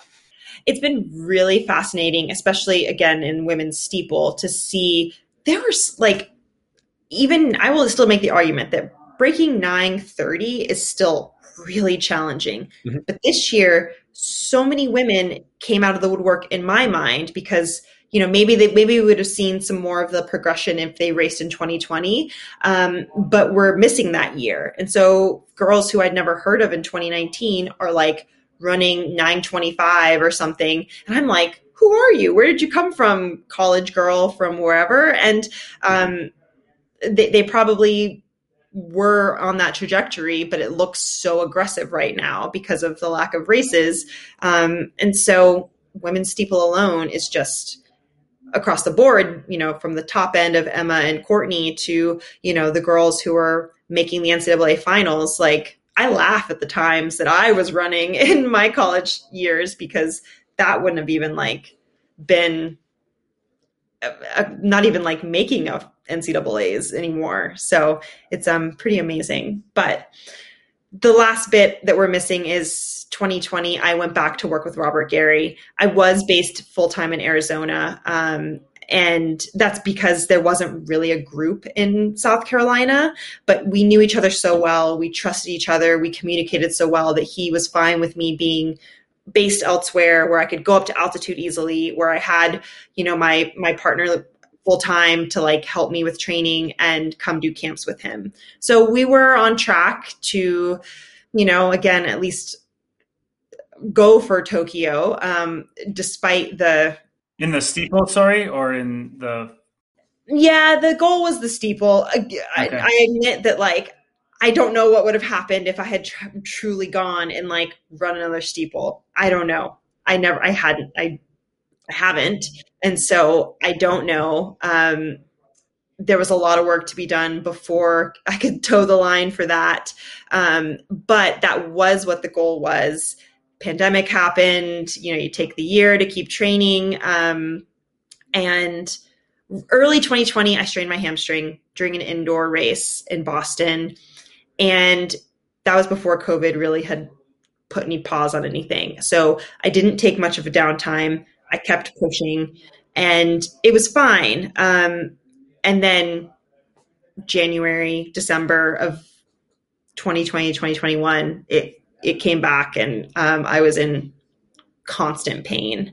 I don't know if you either of you have had hamstring issues, but it was like just beyond like the tendon itself, the sciatic nerve, like all of that. Like I'd be laying in bed and I'd be in pain.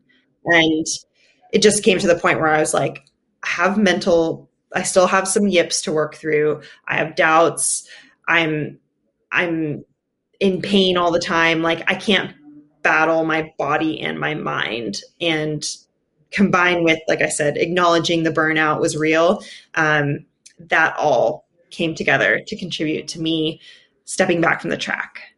What was that? Uh, um, well, I understand how you got to that point. That makes a lot of sense to me. Um, was that a like a conscious long term decision at that point? Let's say pre OCR Spartan, or was that like a temporary, like, let me just breathe for a second in your mind? Which one of those decisions was it?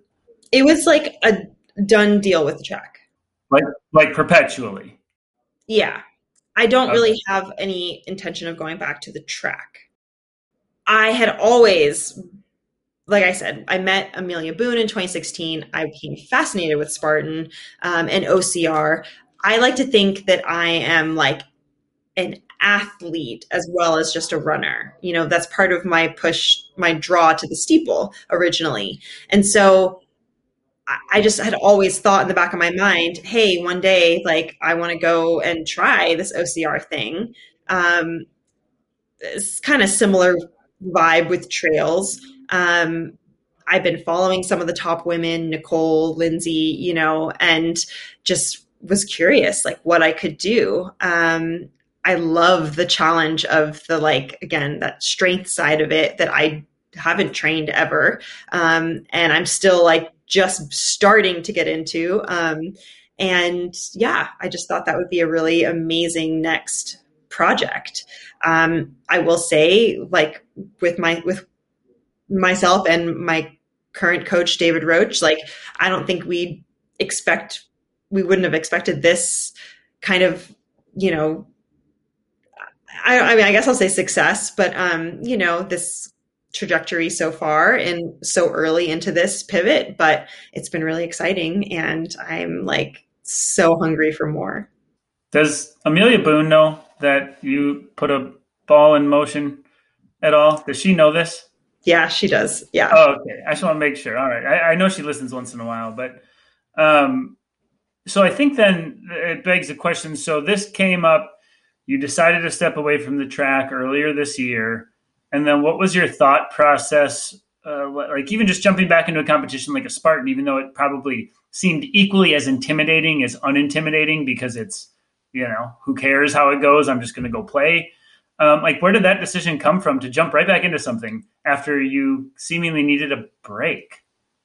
Right? I don't know. Maybe i'm like maybe i'm just too high strung. I don't know. But like i i did take five weeks off for my hamstring and that was my biggest priority. It was like i can't jump into something new or try a new kind of training if i'm still dealing with an injury. So again i, I once i stopped like step back from the track made that decision made that call which did take months. It wasn't it didn't just happen over you know one weekend.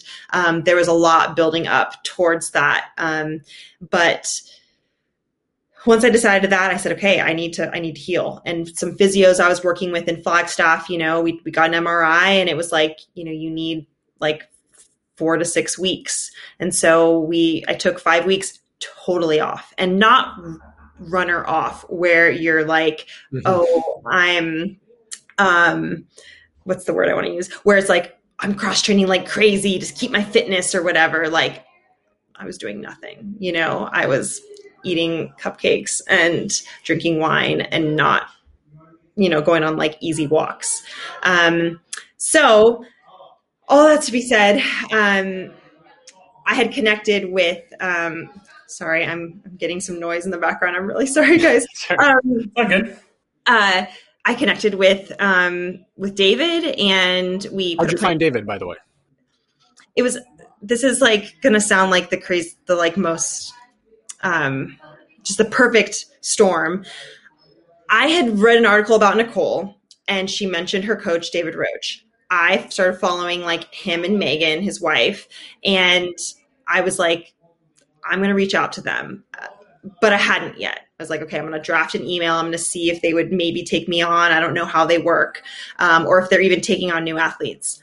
I posted a story from like a hike I had taken in, in Phoenix.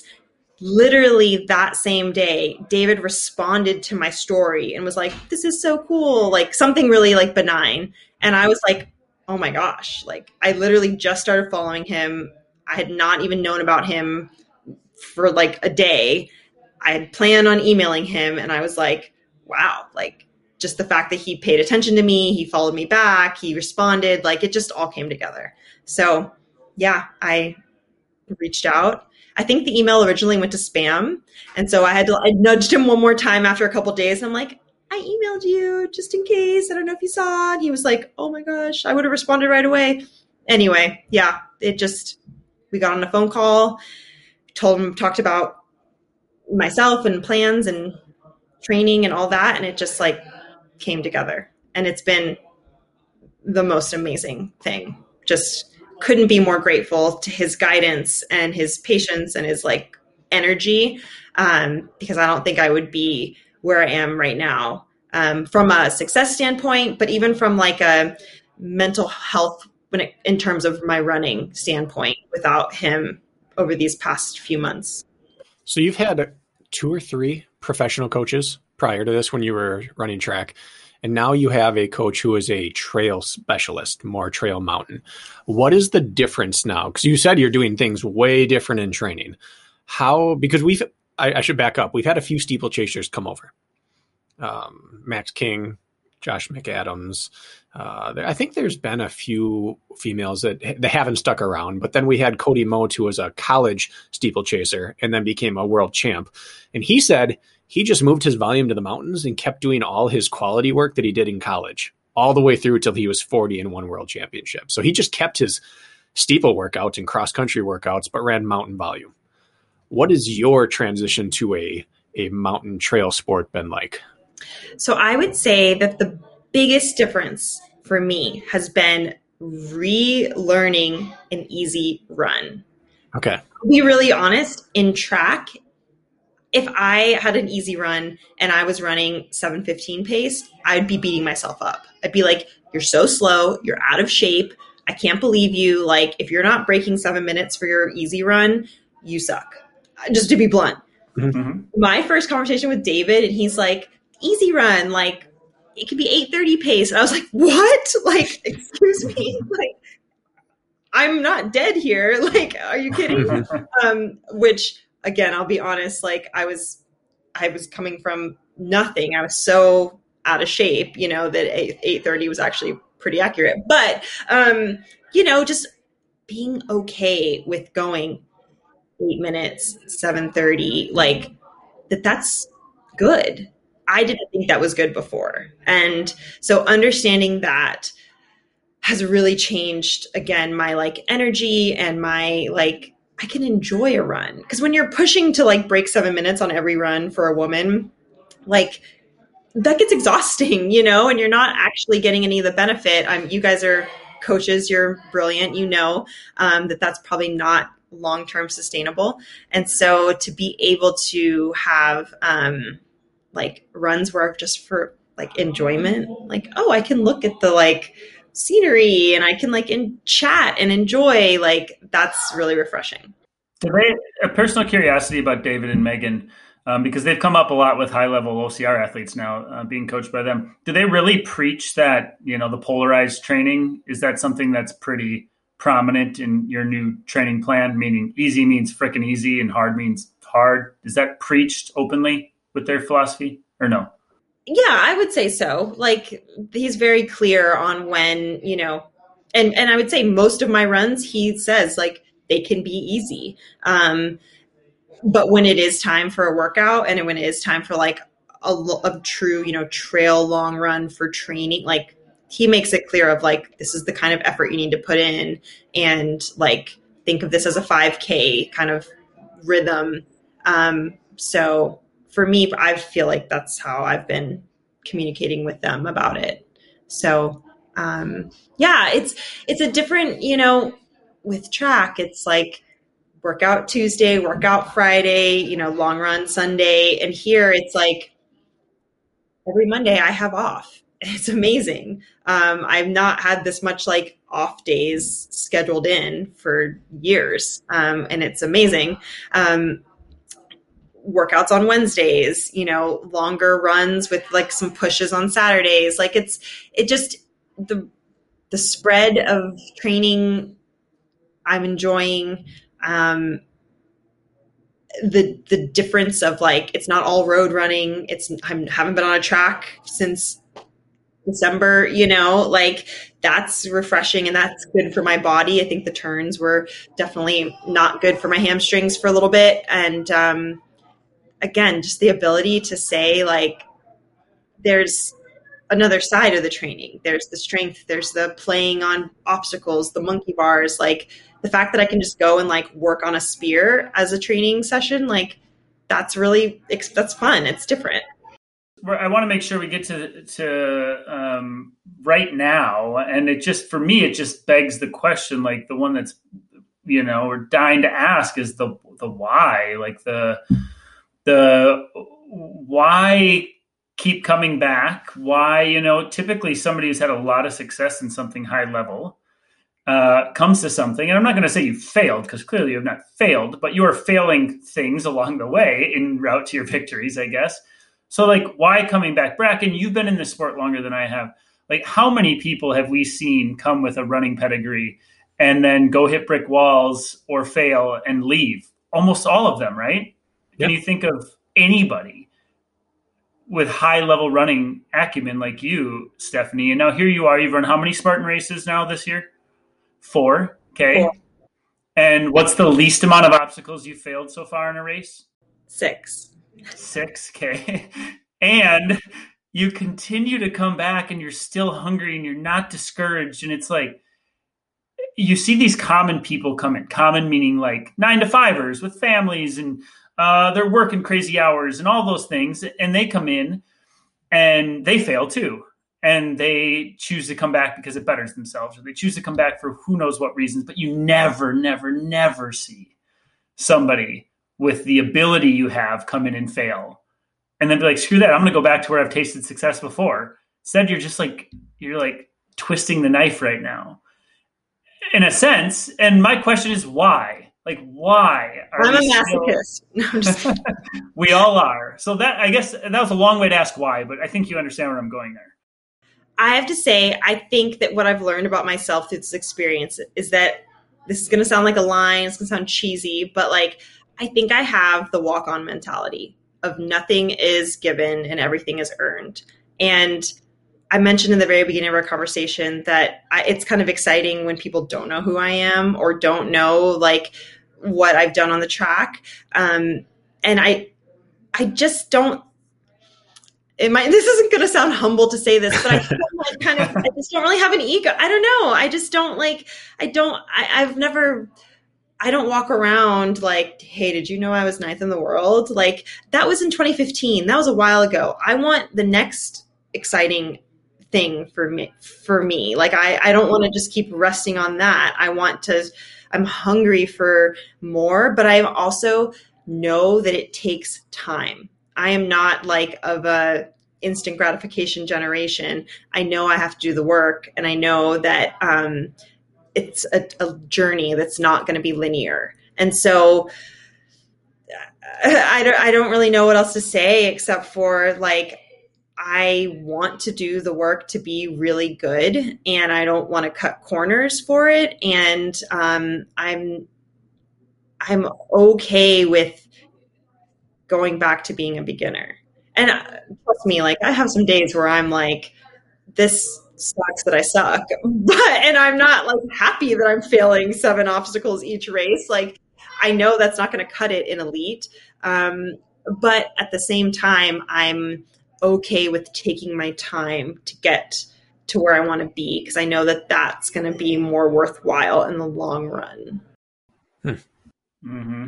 How how how in this are you right now like emotionally as far as seeing this through let's say have you decided on that yet what do you mean by seeing it through you have goals are you going to stick yeah. around till you hit them oh yeah yeah i mean i don't i don't know otherwise i, I you know like i that's what we want to hear maybe you guys think I'm mm. like crazy, or maybe people listening to this is like she's full of shit. But like, I I don't know. Like like yesterday, like bless whoever does the the OCR report Instagram because they'll put up like age group, you know, finishes or whatever, and they put up the age group national series and. I'm currently fourth, and I hope that Big Bear goes off so that I have a chance to see if I can improve that. Um, because you've raced two races and won them both, you just don't have your third race. I just don't have the race. Yeah. Um, and I'm even like, I am not going into if Big Bear happens, I'm not going into that race like I got this. Like, no, I I don't know. I respect every race. I respect everyone that is is in the age group, and I'll feel the same way when it comes to elite. Like, I don't know, but I'm in this. My goal is to jump up to elite next season. My goal is to not fail seven obstacles every race. Um, and my goal is to see if I can, you know, be the best that I can be. I'm really excited for Nicole to get healthy and get back because she's one of the best that there's ever been. And I want to see how I can line up against her one day.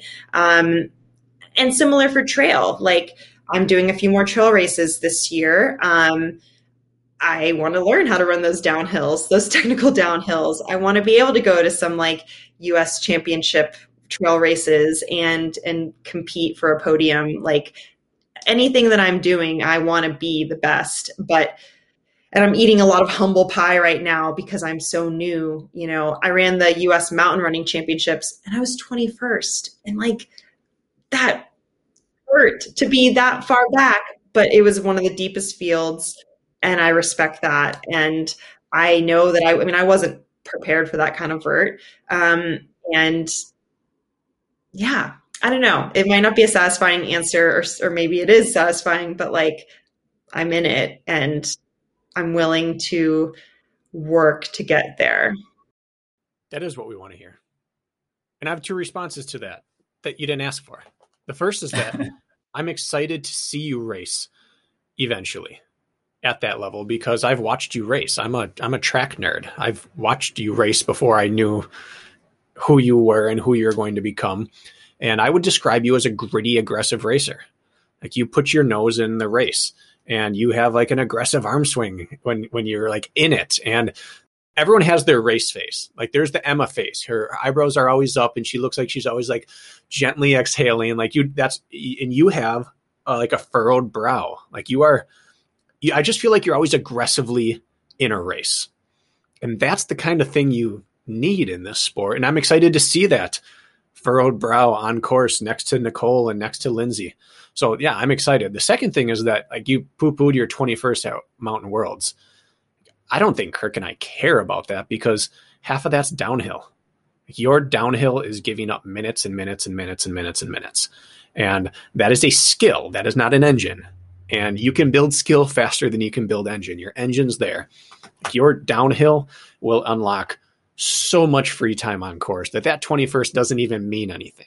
Well, thank you. That that's good to hear. I I appreciate that and yeah, like I said, I know I'm a beginner and it's not it's not always easy. Like I do have an ego somewhere and mm-hmm. there has definitely been some like you know some tears and some griping. My my poor boyfriend just say a prayer for him because he's all the things that you're not getting right now. But um but yeah to be honest like i am like i don't know. I like i said i think it's that like walk on mentality of that yeah. i know i need to earn it and i'm like going to do the work over the long term to get there. So not to say that like lindsay needs to be scared of me next year because like who knows? My rate of progress hasn't been super high yet but um you know i i want to be at the top of the national series for elite eventually and i want to be vying for a win in, in tahoe eventually. Um so those are some big goals of mine. I mean they're, they're you've earned the right to have big goals in this world. Yeah that's very true. I i have two more questions that i definitely want answered. Um as we're kind of you know we're getting there right now.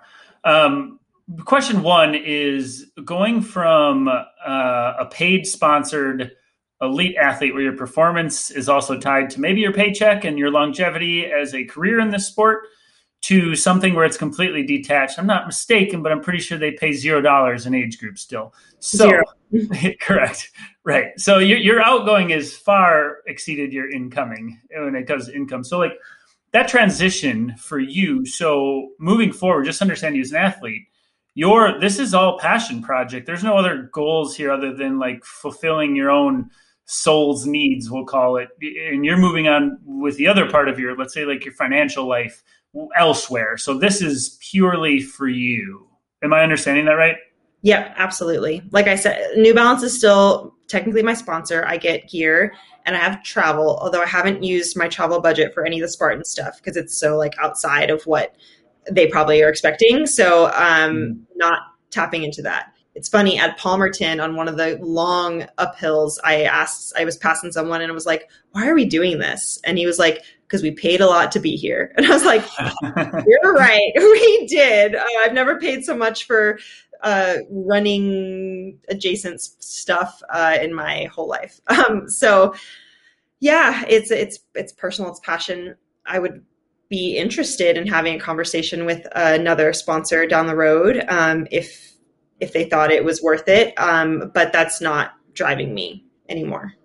Okay. Yeah, that's that's what I thought. So that's great to hear. And then the other one I just want to make sure I get out there then is we talk about well maybe in 2022 you want to enter the elite scene and you you have obviously been studying competition and you understand what it takes and these these women as you know are no slouches like the top of the elite women's field you know if they wanted to focus on pure running their running pedigree would eventually be very impressive in my opinion so um, what are you going to do to get there like what is your actual plan i mean six fails obstacles is not going to cut it as you know you know, and you, I'm not saying anything new, but what is, uh, what's your plan? How are we doing this? What is our approach right now? Yeah, so I am definitely going to spend. I've I have more races this year, um, trail and Spartan, um, and probably you know late November, early December, I'll I'll take a step back from racing. Which I'm learning with trail and stuff is like there's races all the time. You could just be racing nonstop all year. Um, so I will take a few months to kind of back off on no racing and actually back off on the running a little bit um, and focus fully on grip, obstacle, upper body strength stuff that I'm really missing. Everything that I fail is a hanging obstacle rigs, twister, bender, those things. I do not know how to move my body that way, and I have not had like the grip strength, you know. Um, and unfortunately, I live somewhere where I am. I have no OCR or ninja gyms like near me. I have to travel to go find one, um, and so that's been a challenge short term. I'll probably go and spend a couple months like a camp, you know, to do just working on those kinds of things because you know once i can get the twister i'm coming for you girls mm-hmm. uh, no but, so that that'll be my biggest focus you're totally right like i have a very healthy fear and respect for all of the elite women um, especially the top of the field. And they are strong runners. I will have to do more mountain running to like make sure i can hang with them at the utahs and the killingtons of the world um, when it comes to that kind of technical stuff. But um, you know, just keep keep building back and gaining fitness for the run for me is a focus, and then doing a really heavy obstacle block this winter. So the so the plan is sort of not take your lumps, but we'll say take your lumps the remainder of this season. Do what you can in the meantime, then get focused uh, you're going to have a lot of on course acumen. At least you're going to be able to frame your mind and what needs to be worked, and then do that in the off season. Is that what yeah. I'm understanding? Okay. Yeah. Yeah. It was really interesting. Asheville was the first race where I like was able to look at a course map and kind of make more of a race plan.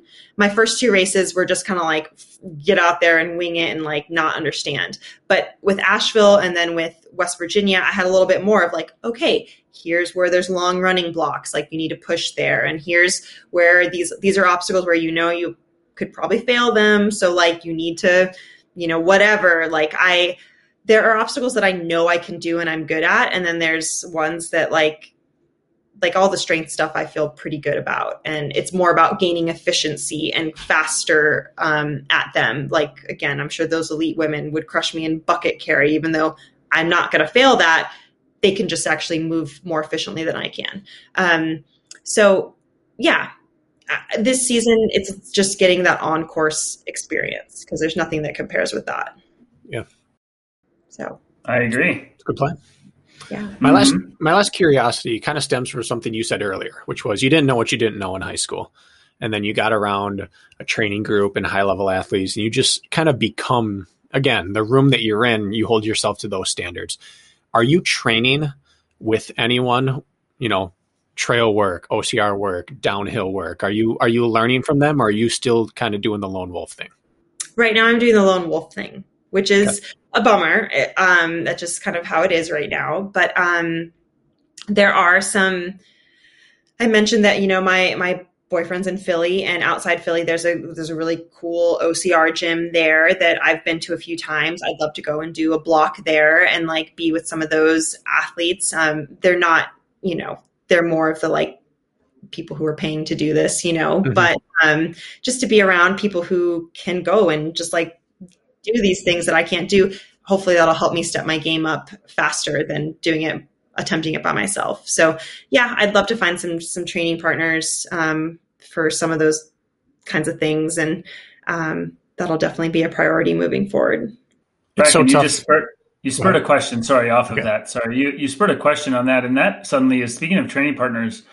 Um, what has been the response of let's say previous training partners or some of your running comrades that you're doing this playing in the mud with your friends thing and not to distract sorry from where you were going with that bracken but it just popped into my mind really quick yeah, people the track the track my track friends are very much like not in awe. That sounds like whatever, but um, they're lovingly laughing and saying like, "Of course you're doing this." Like you were like okay. you were the crazy girl. You wouldn't you would always run through the puddles and you know the whatever. Like you're of course you're doing it. you love being in the weight room. Like this makes sense. So people love it. They think it's hilarious. Um but like in a good way. Not like a haha like you're a clown but like what the hell are you doing with these like monkey bars and whatever like they love it so very supportive So my last question piggybacks off that, and that is we always talk about that in the sport. When I say we, I just mean the sport. We are the best of who's tried it. It's kind of like steeplechasing in some extent. Like, are there some 5K, maybe 1500, 10K athletes out there who might be able to break the world record if they put three years into training? Yeah, probably at any given point. There's someone out there who could supplant someone who's doing it. But it, it's like a it's an invalid argument because they're not trying it. So you are the best of who does it. But we know that there are better runners than us out there. We all ran. We know where we stack up and we found a sport that suits our skills. So if you've seen that world, we've only seen it from the outside. Who would you bring in if you said, I have to bring in a like we're going to take over the podium, top 3 men and women 3 years from now in OCR, 2 years from now, who's your hit squad you would bring over, the best you've ever seen at skills that would translate to this? that is so hard i love that question brad Oh because my I have my my fantasy list, right? The fantasy is like fantasy football, not like weird weird guy fantasy in his mom's basement. which you're also into but Wow. Okay. This is really devolving. Um, Devolving. is that the right word? Um, kind of like my mistake of bracken's uh yeah, you should f- forget about the word fantasy. That didn't come up. We'll edit that out. I'm just teasing. I know what you're. Uh, I know what you're going for. I've. Uh, this is really tough. Um, who's got what it takes who's got what it? I mean, they're not here doing it, so I'm just kidding. Yeah. Um, oh my gosh. What would, so wouldn't it be amazing to see like someone like Ashton Eaton come in to OCR? Oh my gosh, that would be amazing. That's not so much a runner. Let's see, distance runners. I always wondered about Alan Webb because of all the plyo and lifting he had always done. Mhm. Interesting. Okay. And he, you know, he ran 20, what, 27, 30, 10K in his first attempt or something. Like he had some Mhm. distance wheels. Oh, he's just yeah, he's an icon. He's an icon in the sport. Um, Like Chris Solinsky and put him back into training. My goodness. Chris Solinsky would be great. I was actually just thinking like Ben True. I wonder. Okay. Oh, yeah, skier, right? Yeah, he could be a good a good one. I'd like to see him do like a log carry. Garrett Heath, maybe. Garrett Heath would be good. I like that. What women are animals, like athletic animals that we don't know about? Now you're talking, having me think about my competition, and I don't know if I want to think about that. you Um, know they're not coming over. I mean, I'd be curious to see uh, someone that I like. I'd be curious to see what Colleen Quigley could do. Um, Really? she- she's strong. Um, I don't know how she'd be with trail running, that like the trail aspect of it. Yeah. She's injured. She's been injury prone, um, but I feel like she has like the bod to get like really ripped and like do some things. Yeah. Um, gosh, what other? Who else do you have on your list of women? Well, I don't want to lead you into this or talk about women that I think could do your job. I'm not going to say that. I'll stick to the men. What do you got, Kirk? I'm satisfied already. So it's a tough it's a tough question to answer. It really is. Well, in college, we always had the people in our group. Like you do a little bit of weight room work and you realize that person's doing pull ups, or you you like go out and play like play I don't know, frisbee or flag football, and you're like, oh, that person, like you know who those athletes are, or someone was all state in, in soccer, and I, I didn't know if in the pro ranks there are the people who are always like, we know that we're all great runners, but like if a fight broke out, she's the one I'd want on my side, or if there was like an athlete competition, she's the one that would be the one.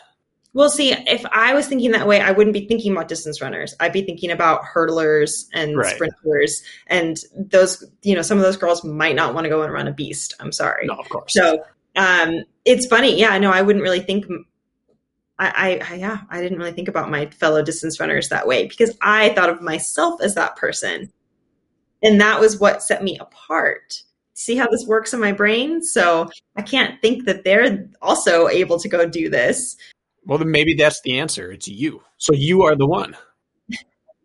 Well, here's the thing. I like to think with Spartan, you know, you're jack of all trades, master of none. Mhm. That's me.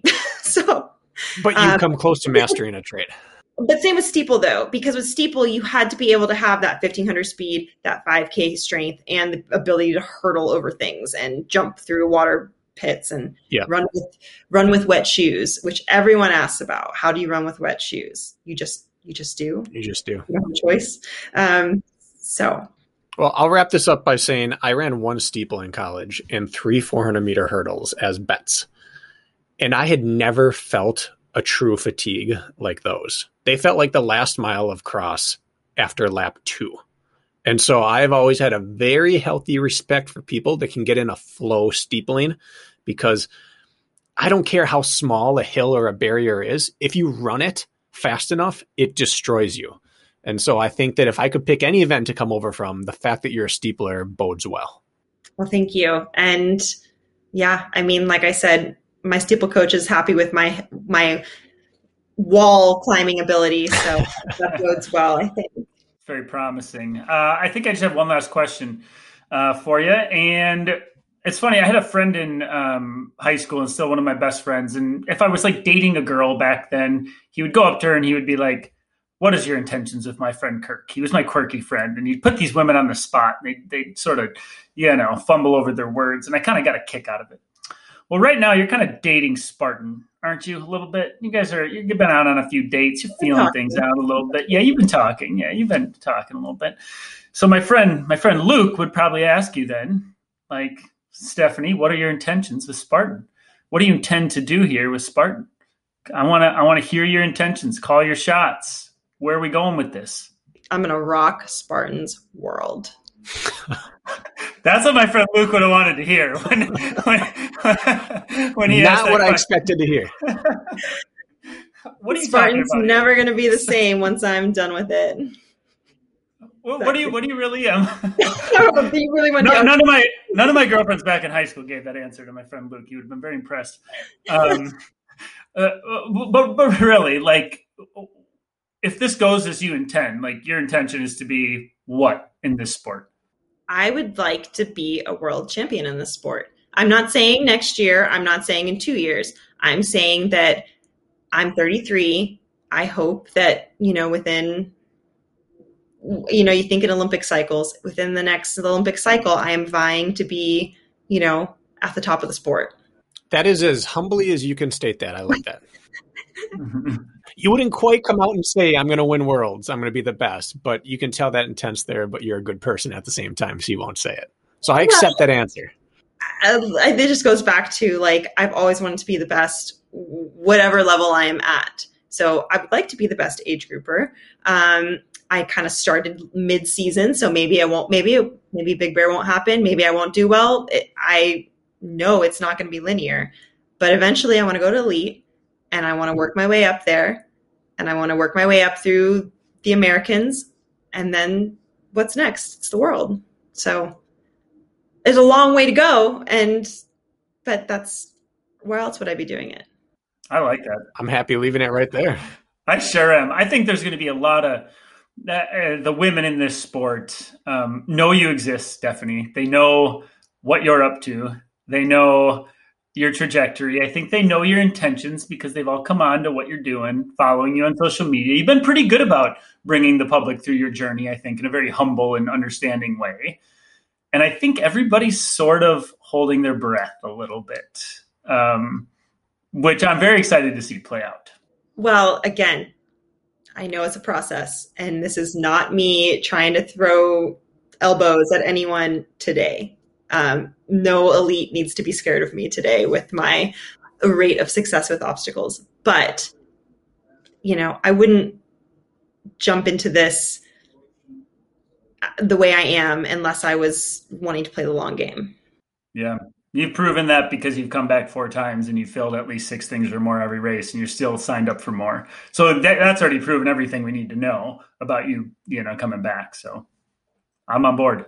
Awesome. Thank you so much, Steph, both for coming on and for being a positive addition to this sport. Thank you. I'm I'm so grateful for the way that the community has been treating me so far and you know the friendships i'm i'm making and the advice everyone's giving me. And um, you know i'm i'm very excited for the road ahead. We're excited to watch it. Thanks guys. Thanks stephanie